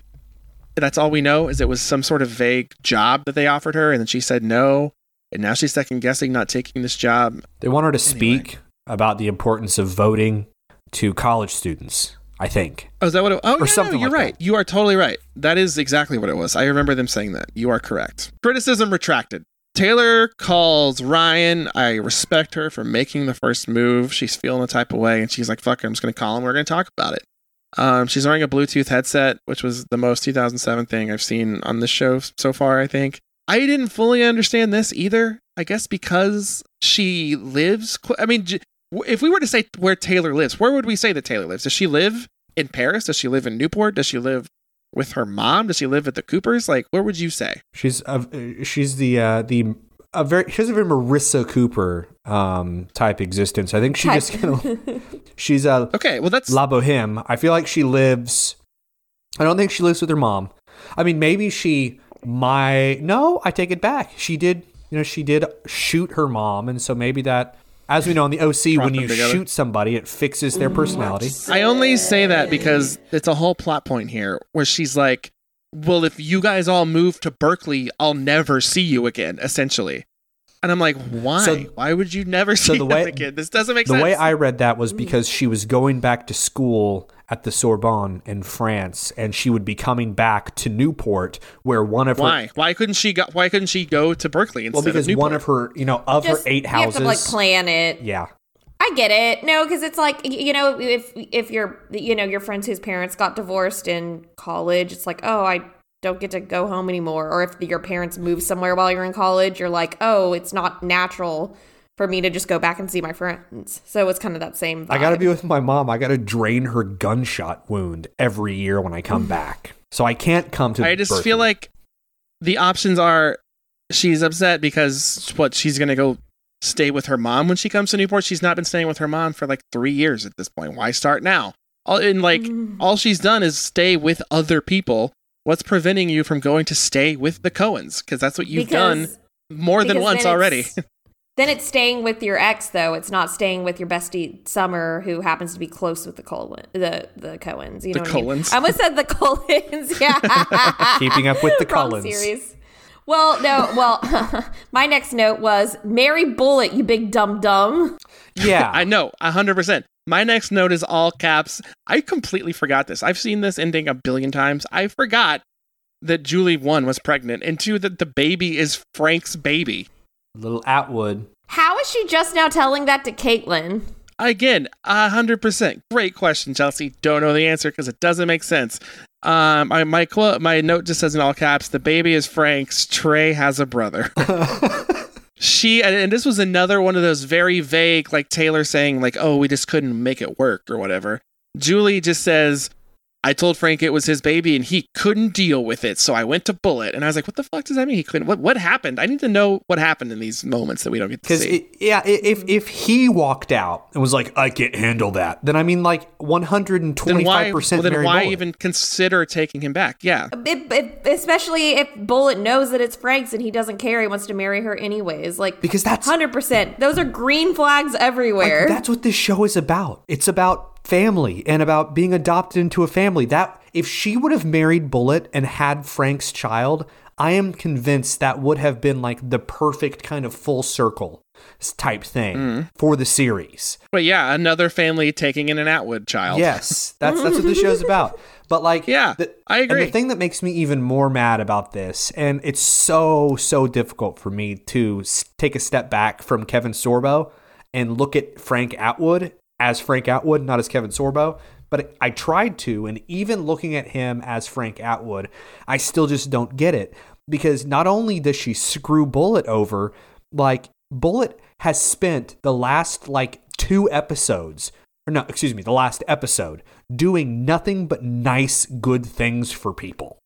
Like mm-hmm. buying the ha- buying a house randomly, flying the entire wedding there so that Julie didn't have to be without her best friend on her wedding day, flying Kirsten there on his private jet so she could, you know, be there and potentially get the house that she really truly wants. And after all that, Julie's like, I gotta follow my heart. And on top of everything else, like Kaitlin has made it clear that she prefers Bullet. So Julie is going against. No, no, no, no. Wait, no. We'll get to that Okay. because that's another. Listen, I feel like I'm coming off very like angry because I'm so frustrated with these episodes. I I forgot how badly this they botched the the landing on this, but. We'll talk about Kaitlin and, and Frank and Bull in a second. So yeah, Kirsten's going into labor. Uh, we find out it's Frank's baby. Not Good Kirsten's news, baby. Patrick. We great point. God, I'm glad that you clarified Yeah, that. just just to be clear. I thought it was. I thought that whole thing was weird. That that Sandy's like, I'm just here to like look around my old house, and I was like, you flew here for this? Why? I don't know. I love that there was just a commercial break, and then they come back from commercial, and here's the baby. Sophie Rose Cohen is born. That's now. how birth actually goes, by the way. It's just like a cut to commercial and the baby's there, nothing. But was this no problem? was this supposed to all happen in the same day? Like, was this the day they went to see the house? She had the baby when we come back from commercial, and they're there. Everything's fine with the baby. Yeah, that's. I mean, I like to think that the the birthing, like the the the pushing phase, actually only took eight minutes. Like the whole all of labor was the eight minutes or however long. commer- I don't remember how long commercials are. Well, and, and Kirsten is 100% age. If, if you you get pregnant over 35, it's considered a geriatric pregnancy, which is um, insulting as hell. But she 100% had geriatric pregnancy, and she just delivered in the bathroom. Dylan thinking the commercial breaks are eight minutes was very has big. uh It's one banana, Michael. What could it cost? Ten dollars? I mean, it's one banana, Michael. What could it cost? Ten dollars? Yeah. So, hey, Sophie Rose Cohen is now part a part of this world. She's adorable. Congratulations. She's very cute. We're, I'm very pro Sophie. She's my favorite Cohen It's right now. insane that So- she was born as like a two month old too. I I love that. I, I can I just can I say one more thing about the birth? A special shout out to Bullet how he describes it. Well, she dropped a child in Berkeley. He describes birth Mm-hmm. as dropping a child. So I love that so much. Kaitlin somehow finds Frank. I don't know how. She does. She finds him and she meets up with him. He's wearing a suit for some reason that's never explained. We don't know why he's wearing a suit. Frank explains to Kaitlin that he did try to get Julie back, and she said no. So again, why are we doing all of this? Also, Why this is the point did- where Kaitlin basically Yeah. says, like, you need to go be with my mom. And I'm like, why? Yeah, was that to illustrate that she was selfless now? Like, I thought she already accepted him, and she always wanted her mom to marry Bullet, so I'm not understanding what that was all yeah. about. Like suddenly after this whole half of the season, Kaitlin is like I mean, they had that whole episode where they were battling each other. Ryan and Taylor with Frank and Kaitlin with Bullet. Kaitlin was fighting hard for her mom to marry Bullet because she loves the Bullet. And now all of a sudden she's like, Come on, Frank, you gotta marry my mom. After all the shit that you just pulled, after you bailed on her, after you got her pregnant, I oh my god, I don't know. I was getting And very after frustrated. meeting all of his awesome sons, what is she thinking? yeah. God, there's so many of them. Maybe she wanted to hook up with one of them, which is why she was like, "Oh, maybe my mom shouldn't marry him." That makes more sense than anything else that's happened so far in this episode. so yeah, let's go with step bro energy. Um, Sandy and Seth have a chat on the porch of the Berkeley house. We don't need to talk about it. Nothing important happened there. Taylor, it's wedding. It's time for the wedding. Taylor, actually, Taylor's the one that had the crush on the bullets on the bullet sons because she said she couldn't On choose between. Hanoi. Oh She yeah. said she could choose between El Paso and San Antonio. Then she turned her eye to Hanoi. Um, Summer is the de facto maid of honor for the wedding because it doesn't look like Kirsten's gonna make it. She's stuck in Berkeley because, like Dylan said, she dropped child. Um, this was the best scene of the entire episode by far. This was the the redeeming moment of this episode. They had a very cool moment where Summer gives Julie the locket of Marissa. Um, and I wrote she Summer gives Julie the tiniest photo of Marissa that's ever existed. She also says she also says I know she would have wanted to be here today, and I was kind of like, yeah, no shit. Like No, her, her mom's Yeah. her mom's wedding day. Would- Depending yeah, on anyway. the season of the show. I thought the best moment of the whole episode was Julie telling Summer, "You're a great girl, and the world deserves to know you." I was like, "Oh, that's That was so sweet. Great that was stuff. a big one. Great That was big stuff. That was yeah. why was why awesome. couldn't the rest of the episode be half as half that good anyway they find out kirsten's not coming and julie says i can't marry you without kirsten which i kind of respect julie's the only good character this whole episode i think Yeah. uh, julie's like i'm not i'm not getting married without my best friend um, because this wedding is you know special it's gonna stick according to her and kaitlin so bullet i guess gets the whole wedding party to berkeley we don't see any of that which i guess we don't need to. It was pretty funny actually the way they the way they presented it with uh, Todd and Patrick opening the door, and suddenly the whole wedding party's there. Seth and Summer go away to, to have a chat. Uh, Ryan and Taylor go away to have a chat of their own, and theirs turns into way more than a chat. Basically, they have a weird moment where Ryan's like, "We should just be friends," and Taylor's being very sarcastic and cute, and I thought it was really funny when she said, "Ryan Atwood, Mon ami, sounds terrific." That was that was solid. That no, that was That was great. And then all of a sudden they're just staring at each other. Or they I'm sorry, they do a handshake and since they're touching each other, they start staring into each other's eyes and she rips his shirt off, which was great. We never got any of this type of energy from Ryan when he was with Marissa. Uh, I loved it. Ryan is just Ryan's just a horny dude for Taylor, I think. Like that is who he is and I love it. He's like very into hooking up with Taylor and they're about to hook up in the bed before Todd walks in, calls them you people, which I thought was offensive, but we'll move on. Seth is talking to Summer. He gives her the George flyer, and basically at this point, her mind is made up. She needs to join George. She needs to take that job, which I guess she can just take on a moment's notice whenever she wants. Um, in this world, we see Frank. He's back in his suit, and running. he is running. Running I just, weird. My, my note, my note literally says word for word. Frank runs to interrupt the wedding, but LOL, his MAGA ass is too late. And then the next note says, "Okay, but he called Kaitlin, and she answered. She answered the phone during her mom's wedding ceremony. Come on, Peanut. Frank's on speakerphone, and he tells Julie he wants to be with her and he wants to help her raise our son. Wow. The crowd goes wild. Wow. At this point, I feel like we're supposed to think that Bullet's being a kind of an asshole, but I did not at all. I was fully Team Bullet in this moment where he takes the phone Yeah, and just throws it away. Yeah. Because Bullet Yep. is getting fucked over and over again in the worst ways. Like Big time. he yeah. has done everything right. He And- stepped up. Yeah, I agree completely. Like Bullet knew. I think we I skipped over the part where Bullet knew that Julie was pregnant with Frank's kid and still decided he wanted to marry her and raise the kid as his own. And like he just can't catch a break. even though he's literally a billionaire. Money can't buy you everything. Is what the series is about, I guess. Todd and Patrick, for whatever reason, just on a whim, decided, you know what, we'll sell you the house now. I have- why not? I have a theory because I, as I'm listening to you say all this, they basically got bullied out of their house. So Yeah. you have two kids show up and guilt them uh, with stories about this is my childhood home.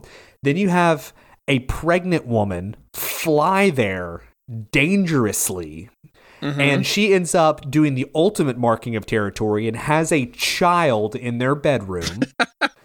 and then She really, she really alphaed them. and then after even after all that, an entire wedding party shows up to have a wedding there. And mm-hmm. while the wedding is going on, two teens are boning, I, I guess, in the same bed where a woman has just given birth. They uh-huh. got bullied out of this house. Their words were that, it, like, you know, this is your house. We're just living in it and we can't fight fate. And I was like, I would be furious. I would be suing the Cohens if I were Yes. Todd and Patrick. Not selling my house to them. Especially San Francisco. pri- I mean, man, nowadays, I mean, that house would be like $10 million. No, I wrote that like the only way I would agree to sell this house to them is if they were paying like 2022 housing market prices and like getting, you know, 100% mm-hmm. over market value, then maybe I would consider selling it. Yeah, wait, what timeline wise, this was a little bit before the housing market collapse, right? Or was it right at the same time? It was right before. It was before. It was right before because Okay. This was this was February 07, the housing market collapsed in 08. Yeah, but then in, the show timeline, I, th- I I think we're led to believe that this is still 2007 because Summer says, "I'll see you in 2018 after the New Hampshire primary or whatever she says." So 2008. oh 2008. Sorry. So yeah, it is 2007. This is all going on. Um so Mazel Tov. Kirsten and Sandy are going to move into the Berkeley house, I guess. I I, Yep. I I quit. Yeah, at this point I was like whatever, just tell me what's happening. Um Julie still hasn't made up her mind between Bullet and Frank. But then there's like a weird tease where she's like, I, where she basically kind of gives the look that like she knows what she's gonna do, but they don't tell us what it is yet. Next thing we see her is she's with Kaitlin. We still don't know who she's gonna be with. Kaitlin and Julie are talking about how they need like a plan for life. Um, this is another great scene. Like again, Julie was like the heart of this episode, in my opinion. Um, another great scene with Julie and Kaitlin where they basically say like, "We're gonna figure it out together because we're Coopers." And uh, that's where Julie sees Summer's undergraduate catalog just laying around on the counter and starts taking a look at it. Sandy and Kirsten are packing up the house. Summer leaves for George. What? Hold on. Oh, uh, quick note about both of those. First of all, Sandy and Kirsten aren't just packing up the house. There is a random five to six second scene in complete silence of them ceremonially handing over the bagel slicer to be packed. Oh, I did see that. Yeah, that yeah. is my favorite scene in the episode. Um, also, Summer has my favorite line in the episode where she's talking about, you know, the she gave Ryan flapjacks, one of Pancake's progeny, and um, and she says something about don't get in any cage matches, referring to the rabbit cage. Love that. Love Summer. Keen George- should have played. George is lucky to have her. So yeah, we have Summer. She's going to George. She's getting on a bus. She's leaving, and uh, her and Ryan have a good goodbye. Her and Taylor have a good goodbye. Her and Seth have a great goodbye. Or her, she has a great goodbye.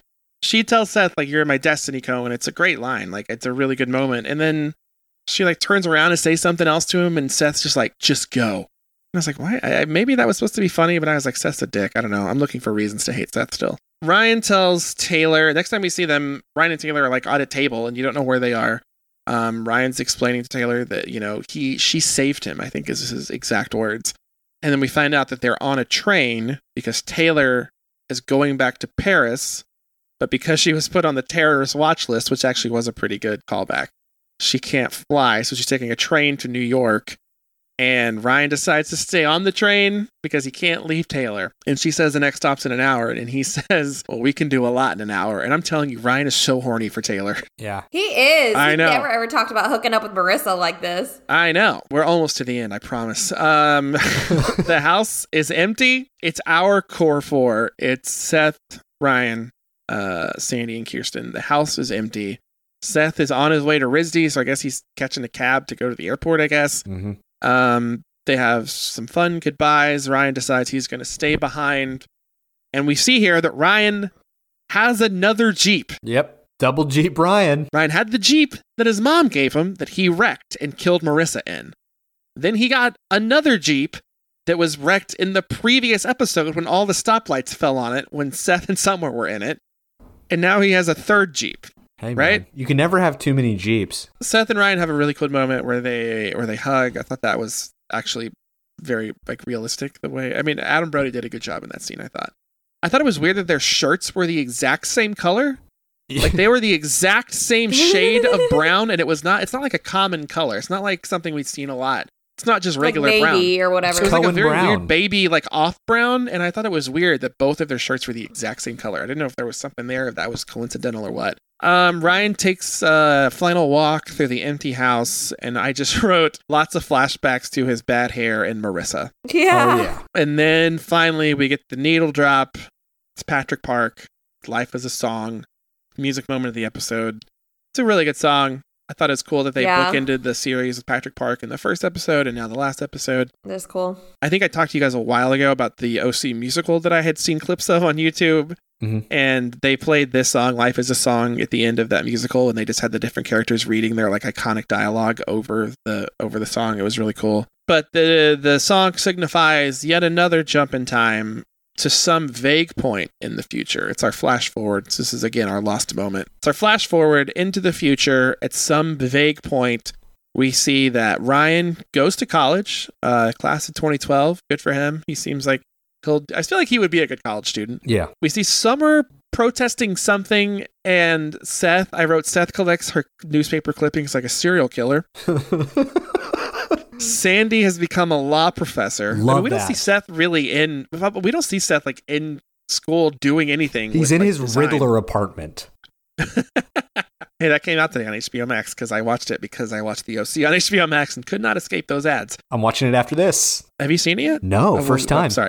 Okay, great. We'll talk about it later. Sorry, Chelsea. Um, I know you don't feel good. I'm trying to hurry. Uh, we Oh, find no out that. Sandy is a law professor, which is cool. Which I but was never like teased at all. Like I didn't know Sandy even wanted to be a law professor, but good for him. Every lawyer secretly wants to be a professor. I'm convinced of it. Do you want to be a No, professor? that's such a perfect. I mean, God, what a perfect role for him. Yeah. To be a professor. I I loved agree. that. No, I agree. Like, like he, he, is. he, he, the joy was seeping out of his pores. Well, just the how we look at him as like the best TV dad, like the best guy on the show. Like, of course, he should, like that's what you want in a professor. So I agree. That's a great job for him. Did we understand what was going on with Kaitlin? She was doing, she was like answering a math equation, and she had a sweatshirt on that said Williams. And I don't know if that's a college She's- or what. Yeah. I- I think they implied that she went to college, but I don't know if Williams is like famous or anything.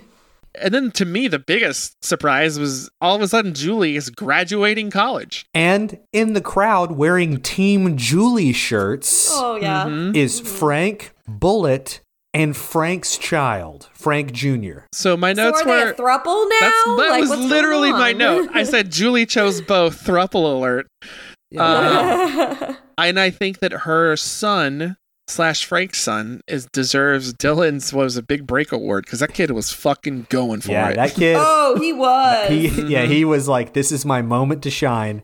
I think also for for the, for just for the sake of argument, the A we see Sophie as well a little later, but the age mm-hmm. of Sophie and Frank Jr. I feel like really give us an idea that the time jump was probably like five years, six years. yeah, that's what I was guessing. The the, the, the later that. time. That's a great guess. So Yeah, because that's a there, there's guess. there are two time jumps. There's the first time jump where Ryan's in college, and then there's another time jump within the time jump that begins Mm-hmm. when Seth is getting married. So do we think that the that their wedding happened five years after she left for George? So I guess that's probably about right. I guess that's a I- long time. So if it them to happened five, together. so the nineteen, then they were like twenty four, so that's Yeah. like And appropriate enough. after they time after they all graduated college. It seems like A little early for my taste, but I guess if you've known someone for ten years at that point, whatever. Less than I think that in that scene, Julie's son looked like one of those like wacky arm guys from the car dealerships. That's what he reminded me of. Mm-hmm. Seth and Summer have a backyard wedding, which we just referenced. I thought that was a weird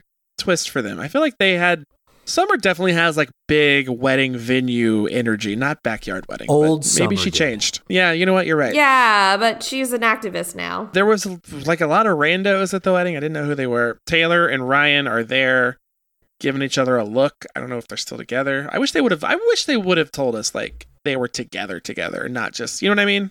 Yeah. Because they didn't. I'm kind of glad they didn't. I don't know. It just it's it's unlikely that they would all end up together. So I kind of like the idea of them just being together for a season and being hot for each other, and then but not necessarily getting married. Well, and a callback to something that I think Chelsea said in a previous episode, the last time something like this happened, I my final final notes say Ryan is a hashtag very professional architect now. Uh, he has some very cheesy, very cheesy dialogue walking out of the construction site. Like, inside yeah, now." the plans, the plans are good.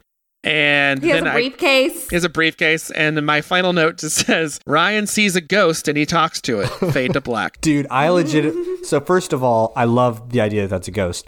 Um, notwithstanding Was that, it? though, What, what, wait, hang on, but wasn't it a previous episode where Ryan saw a child just like that, and we thought it was a ghost of something? Like no, ghost no, of we thought it was the something? ghost of him. Yeah, well, he, yeah, it was himself. He kept seeing himself because he was dressed just like him and looked just like him. But this kid Yeah. wasn't him. Yeah, this Mm-hmm. this scene, I think he was it got me, man. This scene got me. really. Yeah, the full circle scene got me. Dylan tears. Yeah, it was it got me. That that did and uh, seeing Sandy as a as a professor, but truly the big full circle moment because you know one of the big questions I kind of toy around with whenever I'm watching these episodes, and I think I've mentioned on this podcast is like, what is the show ultimately about?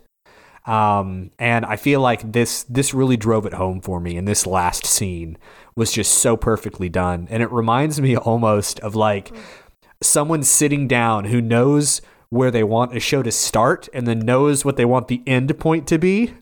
And then this show is a perfect example of how you can have a really good start and a really good ending, but that doesn't necessarily mean everything in the middle is going to be all that great. But I just, I love that last shot so much. How Well, come they let's- left Kirsten out of the epilogue? She died. I'm just, I'm just kidding. She, um, no, she was there with Sophie. Like in, in I don't a know if that was true or the not. wedding. Yeah. But like, I mean, I feel like she deserves some kind of a story. No, to what you just said, Dylan. Like, do it. Let's talk about that. Do we have time? Do we have a little bit more time here? Because I have some questions, and I know I think we took I I took too long to get through this final episode. But let's talk about that. Let's talk about this ending. Let's talk about the series. Um, you thought the ending was great, Dylan. I did. I did. I I thought it was great just simply because you know, notwithstanding nostalgia, notwithstanding the issues that I have with it, just looking at what this show really meant because every single teen soap has to like they're all unique. They all have a very specific story that they're trying to tell. And I feel like what the OC is truly about, and I alluded to it earlier in this episode, is it's about it's about family and it's about adoptive family and it's about um specifically with the character of Sandy Cohen, and then with his kind of the next character in that line, which is Ryan Atwood. It's about, mm. you know, it's about opportunity, it's about kindness, and it's about not letting your environment define who you are. In both cases, for Ryan, his home life, where he came from, does not define who he is. And much like with Sandy, where he lives, where he has been spending all this time since getting married, that Newport life, that's that's not who he is. And it's just kind of about remaining true to who you are no matter what happens in your life. And I feel like that the entire show explores that idea and in many ways does it very well. Um, I feel like when the show soars, it soars on the wings of that idea. Um, and whenever we kind of get bored with it, it's because it's gone way too far afield. But that, you know, I, I said that I would try and gather my thoughts, but that's really what I what I kind of came up with when it is what is the OC about? What do I take from it? What what is the legacy of the show? And it's about environment, nature versus nurture. Well, and even, you know, I'm thinking about some of the best moments in the show, and I think about when Ryan is so certain that Oliver is bad, and then it shows Sandy first getting onto him, but then Sandy's like, okay, I trust you. Give me the keys. I'll drive. You know what I mean? Um, just that those moments of Ryan becoming a part of the family, his relationships with, um, you know, Sandy and Kirsten and Seth, how he really melted Kirsten, and Kirsten has so many more tender moments with Ryan than she ever did with Seth. Like, I think all of that ultimately, when we think about our favorite parts of the show, comes down to, to it. I, I enjoyed those moments better than anything that Ryan and Marissa did together. Well, and I asked Dylan specifically just about the ending because I don't know. I mean, I'm not going to tell you. I'm not going to tell you how to feel, but I do think that if you gave it a year and then rewatched it, like, because I feel like you have just watched it for the first time, and like I had just watched it for the first time, you know, in 2007. I was like, oh my god, there was just so many things going on. And I think now that I've rewatched it a number of times, including today, obviously, I just get really frustrated at how much I loved season four, but how much the last two episodes just did so many nonsensical things that I- they didn't need. I they made they made everything so complicated for no reason. Like they didn't need to do half the things that they did. I can I can totally see that that happening because I mean there are a lot of different franchises and shows. I won't name them because I don't want people to hate me. Um, that that do kind of what the OC did, and it's the as soon as you finish it, you love it kind of situation because it just you know it soared so high in certain ways. But then what happens is you end up thinking back on it and like you said when you rewatch it and you realize if the show can soar this high if it can fly this high if it has this kind of quality in it then it gets frustrating that you know when you're rewatching it knowing what happens that that quality isn't in other aspects. I can definitely see mm-hmm. where where you would feel that way and i can definitely see where i would feel that way. I just kind of you know, distilling it down to its most basic elements, I love what it accomplished. And I mean, I'll rewatch it. I totally will rewatch it, probably more than once. But again, uh, considering I co-host an OC podcast, it's probably good that I liked it. Well, something else that's special about it is I this was one of the first shows I can remember me, my sister, and my parents sitting down and watching together and really, really loving. This was one of the first box set collections that I ever had. Um, I remember my box set, you know, got passed around with, um, you know, like my whole high school, like everyone who got it for Christmas, just um, so that was important for us at our age. Um, and it was really, really cool having a show aside from American Idol that your parents could watch and enjoy as well and give you guys kind of things to talk about. I think it's interesting that you brought, and we don't, we're not going to talk about Lost, I promise. But I think it's interesting that you brought up Lost earlier because after what Dylan just said about watching it, this ending the first time and being like, oh wow, I really like that, and then if you go back and rewatch it, you might find things to to like poke through. But I kind of feel like it's the opposite of Lost because I feel like when Lost ended, everyone was disappointed that it didn't end the exact way they wanted it to. But if you go back and you watch it again, you're like, oh, it's actually pretty good in my opinion. Do you want to do some just kind of maybe rapid fire questions here about the series as a whole? Let's do it. favorite episode of uh, the entire series what's your favorite episode mine i think mine is still season one new year's um the countdown Yeah, mine too. The countdown's my favorite. Season four, Chrismukkah. whoa Wow. I- I- I Wasn't really- I really do because I feel, and I'll, I'll tell you why, even though I know these were rapid fire, because I feel like this needs explanation. Um, it has season one uh, energy, um, like quality, but it has season four whimsy, and it was very refreshing for me to watch. But since since that's kind of cheating, and you know, since I know that this is the new episode, and or this is my first time watching and everything like that, I still think my favorite episode is the Rainy Day Woman, if I'm not counting season four. Oh, I That's like that one. one. That's a great Um, one. The mall, the mall episode is up there too. The mall episode. as much as i don't love the trey stuff i did like that risky business episode a lot So like good. i remember really liking Oh that yeah, episode. it was Um, really fun. but it, for me also the christmas christmas uh, season four is also really up there for me i think i mean i know i talked about it episode one of this series that i was looking forward to watching it again i was looking forward to talking about it with you guys i think that episode is so weird and bizarre and i fucking love it and i'm glad that dylan loves it as well So good. um, another one that pops up in my head is the Rooney episode. Yes, that is classic OC. But that's peak Luke. That is Luke at his best, and we love Luke. Speaking of Luke, maybe this is his, maybe that's your answer to this next question. Who's your favorite on the entire series? Who's your favorite character on the OC? For me, it goes back and forth between Sandy Summer and Taylor. I know we talk a lot about Luke. I don't know. If he, I don't think he was on the show enough for me to really put him in my top. I Yeah, feel like, I really do feel like it's Taylor for me. I think I'd go with Summer or Julie. Oh, Julie's Julie's probably the most like her stock has gone up the most for me during this rewatch. I don't think I realized how much I fucking love Julie. I think Summer is my favorite. You know, she grows. Yeah. Like Yeah. her and her and Summer both grow. That's- yeah, that's- Sandy stays static throughout. Um really and I don't think I noticed until this rewatch that Seth has growth too, just not until the fourth season. yeah, he. I mean, mm-hmm. it, it is interesting because, like, if you would have asked me this question back in 2003, 2004, Seth would be would be my favorite character, and I think that's truly because Seth. Like all the girls liked Seth, and Seth liked the weird stuff that I did, and so I was like, "Oh, well then I like Seth. He makes me seem like a more valid person." But just like looking at the, her full arc, seeing where she came from to where she went, Summer just like you know Chelsea said with Julie, she grew so much, and she grew in a way that made sense. Yeah. What if I what if I said Frank? Mm-hmm. I was thinking in one of the episodes that I watched it. I think it was probably the the earthquake episode that Summer does. She's the most strikingly different from where she was in season one. Like I was watching that episode thinking Summer's like an adult woman now. She's not a drunk mm-hmm. teenager She- anymore. You know. She went from I'm gonna play him hot and cold into oh no, the planet is getting too hot and then too cold because of global warming.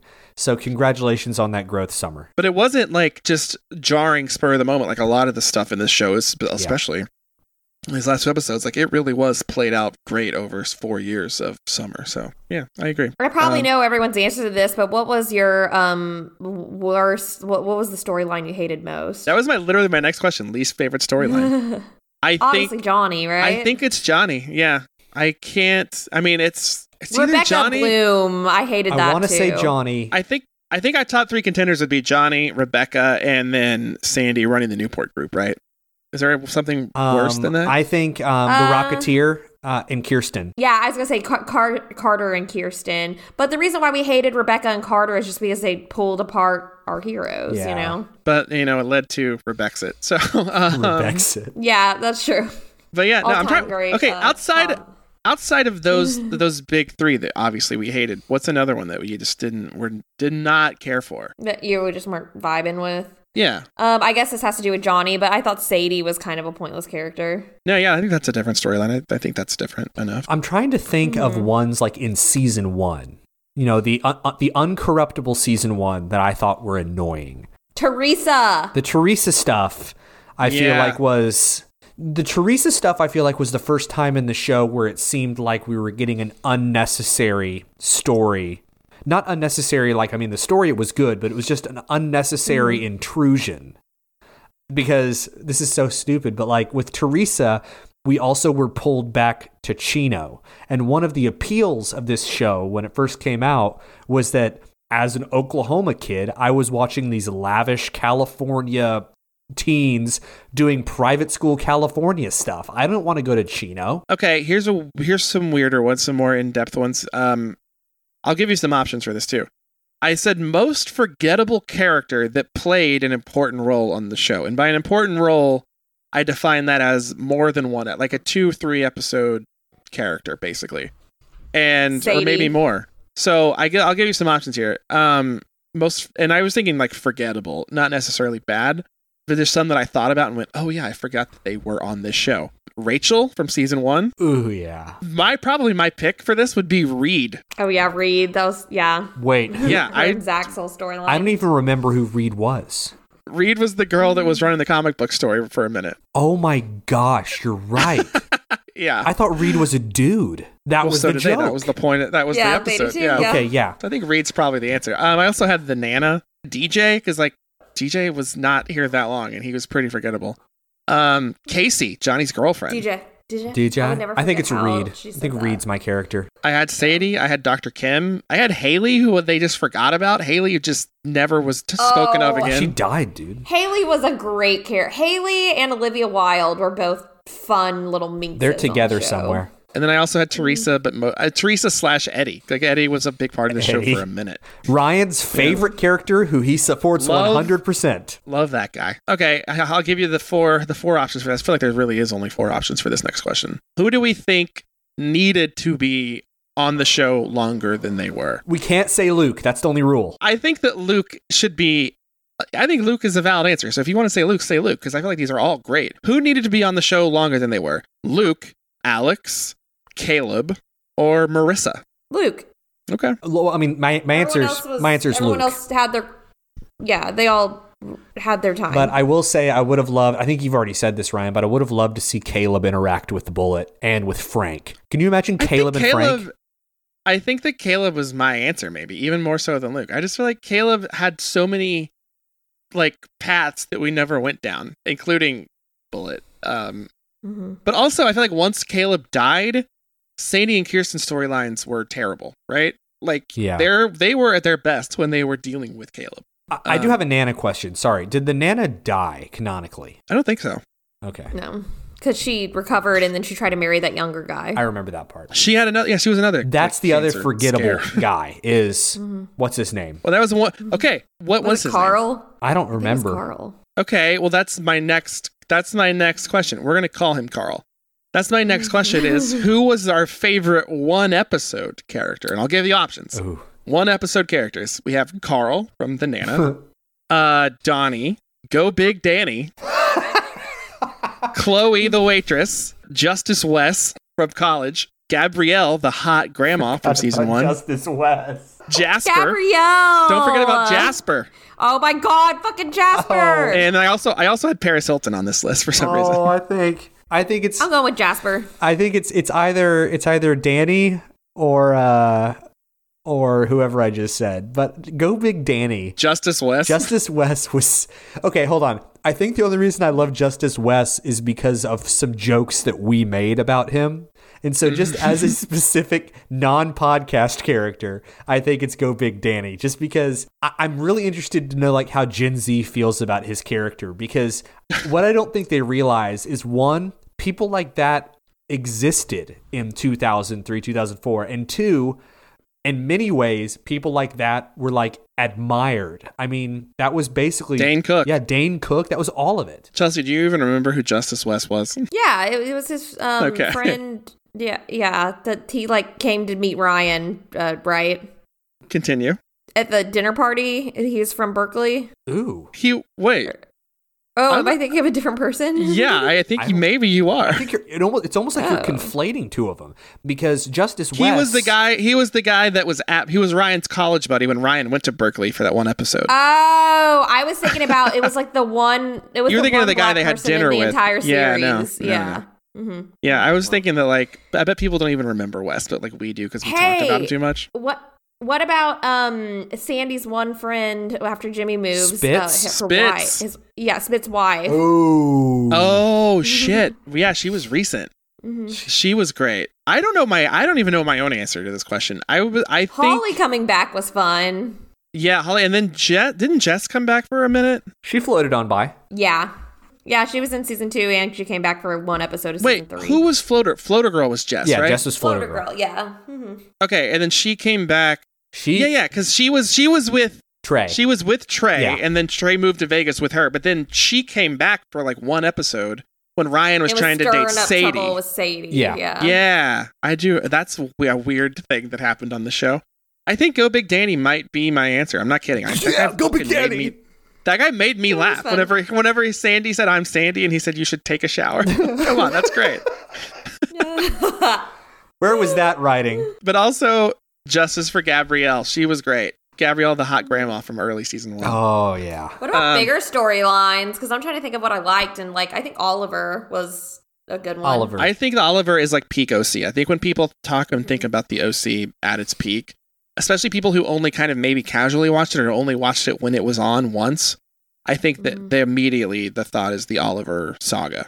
yeah. It's not my favorite. I mean, Oliver I liked a lot. Oliver was so interesting because I think the first time I watched it, I fucking hated him, and I just wanted it to be over.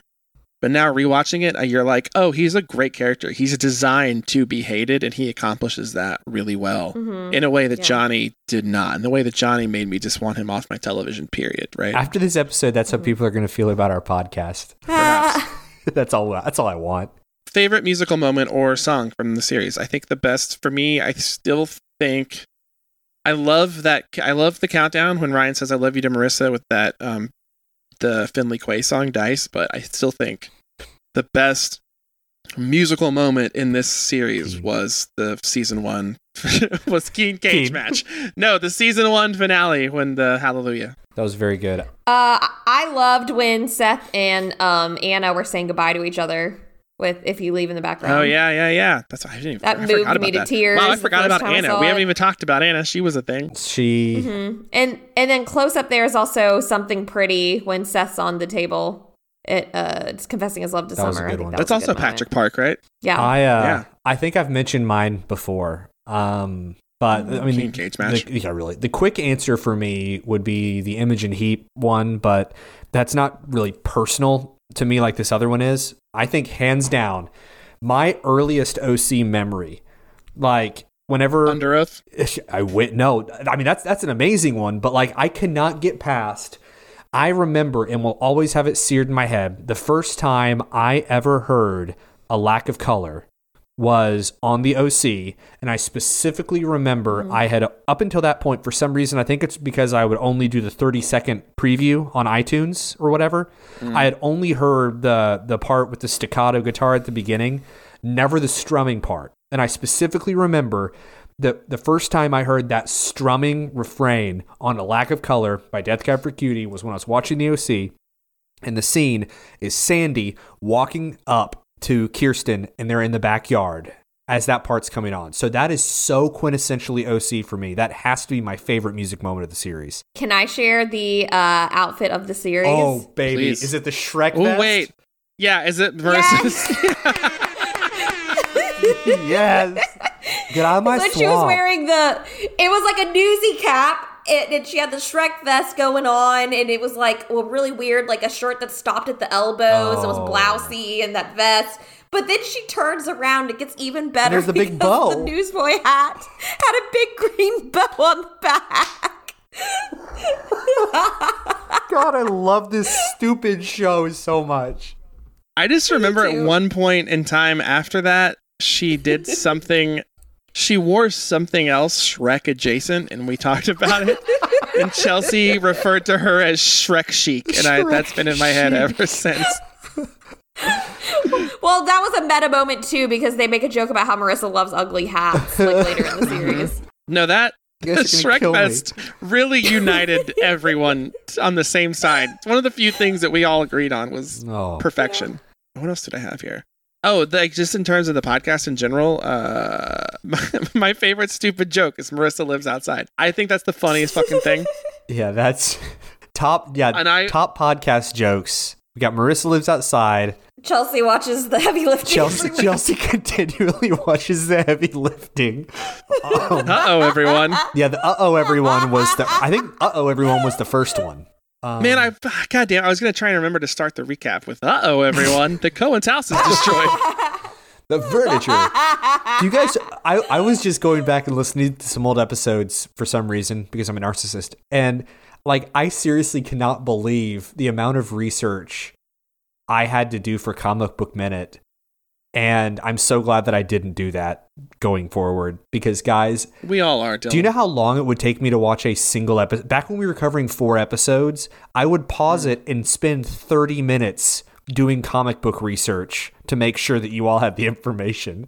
So, for those of you who appreciated that, you're welcome. For those of you that didn't, why didn't you tell me louder? Meanwhile, I. I uh, decided the outfit of the episode, uh, depending on what you guys thought it should be, a lot of the time. Hey, hey, you know, you killed it every time though. But I guess that's that, that that's bad because if you're just doing it to make us happy, you succeeded. well, I just there were so many iconic episode uh, uh, outfits, but there were I mean there were several episodes where it was all just kind of blah. I went back and listened to just the cold opens for like probably I went through like ten episodes. I randomly just chose like ten episodes. And I was like, I'm gonna listen to the like the cold open intros that I put at the beginning, and I think my favorite one that I don't think it was my favorite one that made me laugh hard when I listened to it again, and I don't think we ever really touched on it again though, was when Dylan was talking about Johnny's girlfriend, Casey, and you said she's such a vibe. It's like eating sashimi and listening to Colbie Caillat. Casey, though, like you can imagine sitting there eating like sashimi with her listening to Colbie Caillat. It's like a vibe, dude. What just happened, Dylan? What what just happened right there? That was an incredible take from you. That was so weird. Colbie Caillat and sashimi. That was so specific. It's it, it is a vibe, man. It's just so chill. It's like eating Colbie Caillat and listening to Colbie Caillat. That could be taken a weird way. Um, uh, okay, I actually have a question that kind of is in this same vein, and I'm cheating because I have the list up. I want to talk about, and I, I'm aware how masturbatory this is at this point, listeners, but I want to talk about the best episode names of the Titles? podcast. Yeah, episode titles. Are we allowed to vote for our, our own? Oh, 100%. Harper's Bazaar. Harper's Bazaar, Yeah. and I feel like So in season one, we have uh, we also have we have Mother Teresa, which I and That one was night. me. Yeah, Yeah, that was you, and then one night in Paris. All my favorite ones were uh, Ryan. That's right. Panic, Thank you, yep. Chelsea. Panic at the Yule Ball, the Tate escape, pitch imperfect. Okay, Pitch Imperfect was funny because that was about the comic book pitch, right? Yes, and then Yeah. Rebe- I Rebecca's liked it. Bad Bad Charlotte. That was one, right? Yes, Well, did we name Charlotte an was episode that? Yeah. Okay. Yeah, Sad Girl Kiki. Okay, I think this is one of Chelsea's. Sad girl Kiki. Tate by the Ocean, I think, was a Chelsea. Oh, Oh, yeah. yeah. Tate by the Ocean was great.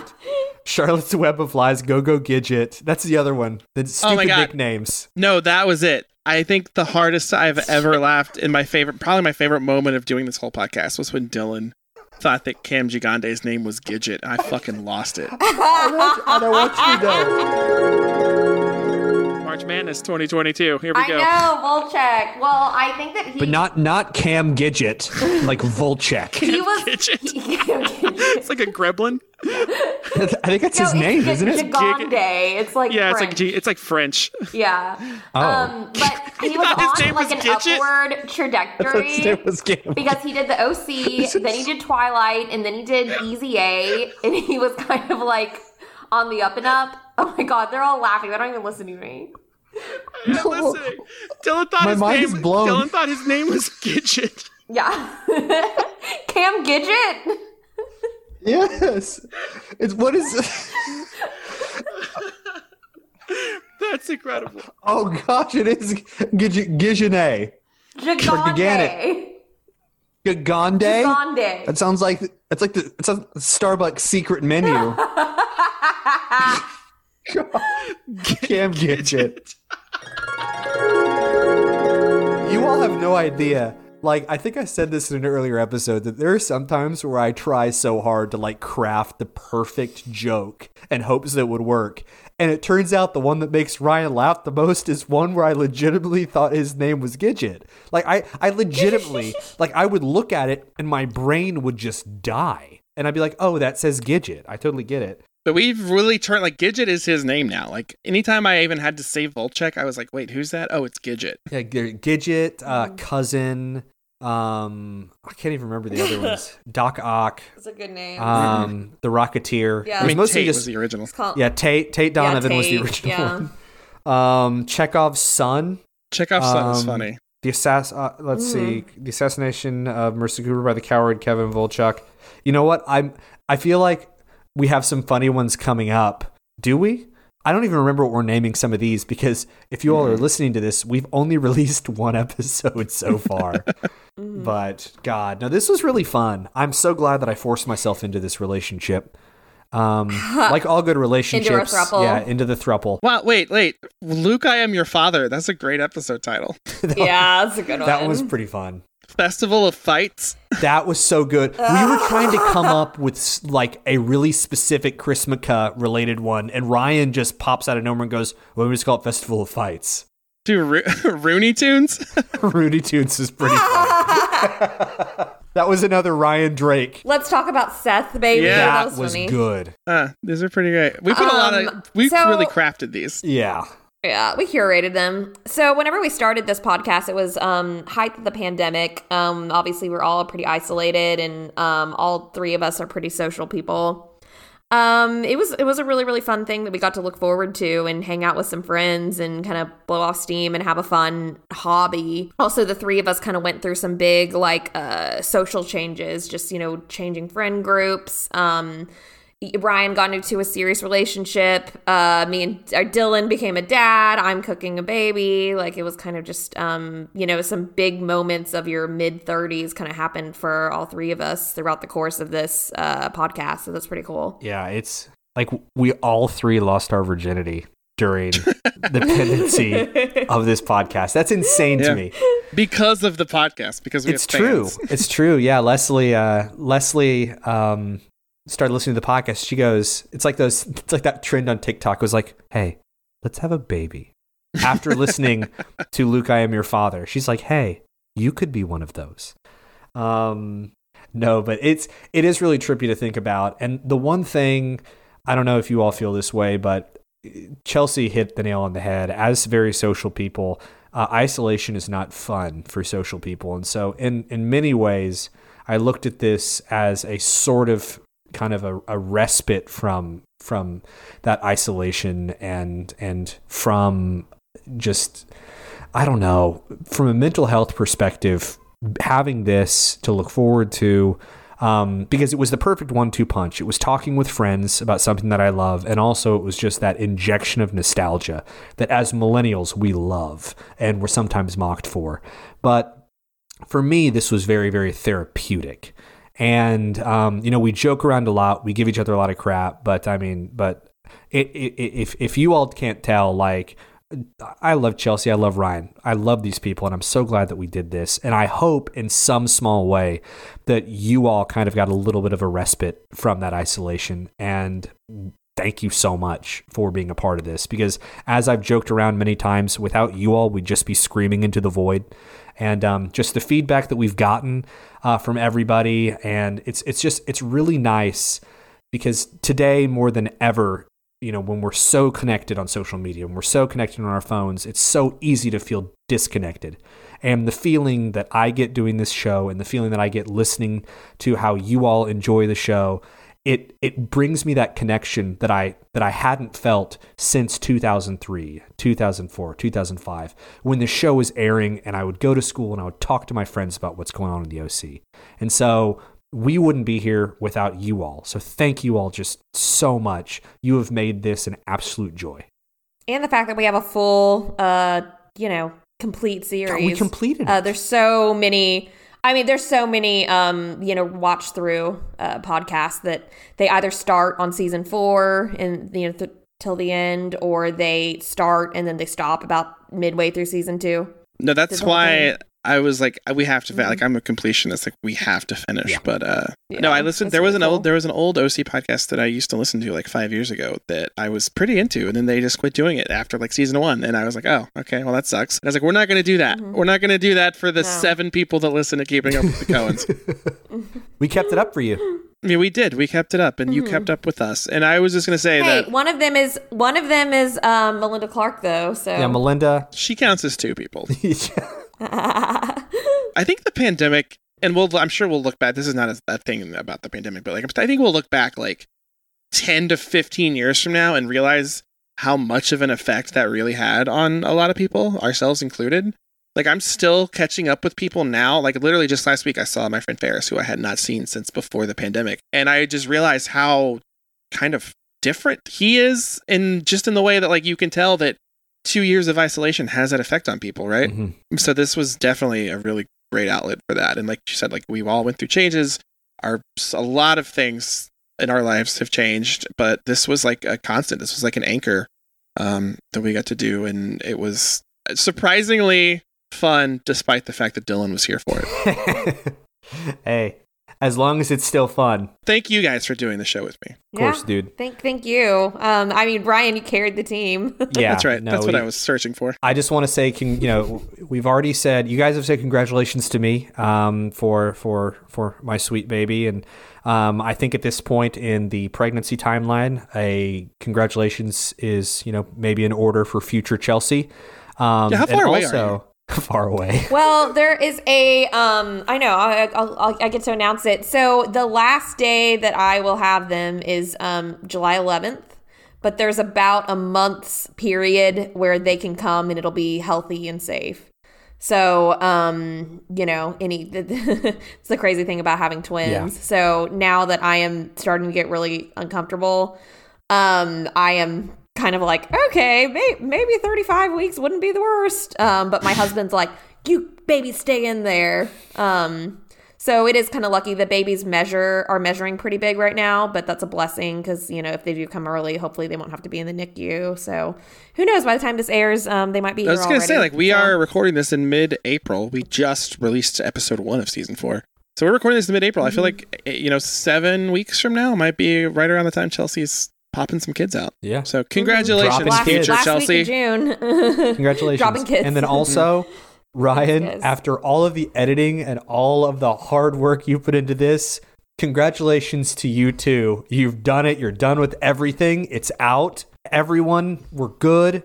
This was a fun show. We don't, and we don't need to say email us or follow us on Instagram because we're never going to look at that shit ever again. don't don't do anything everyone go and and and that person who you haven't talked to since high school that you miss give them a call shoot them a message on facebook say hey i was watching the oc it reminded me of high school how are you doing would you like to buy any of this Rodan and Fields You know what I'm going to do though? It's since we don't get to play, Hey, hon.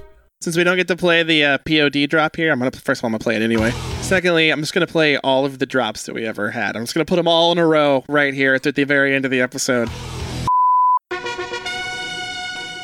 Hey, hey. You nuclear. Bad music. Katata. Ojito. Gay bomb, baby. Oh. Shibby. Uh. Georgia. Tropicana. What a nice name. Is he Cuban? Nah. so with that said, we're done. We've made it through this entire series. Thank you, Chelsea. Thank you, Dylan. Uh, this has been a lot of fun. And if you guys don't have anything else left to say, I think that's it. that's it that's all she See you wrote guys. Bye. Thank you.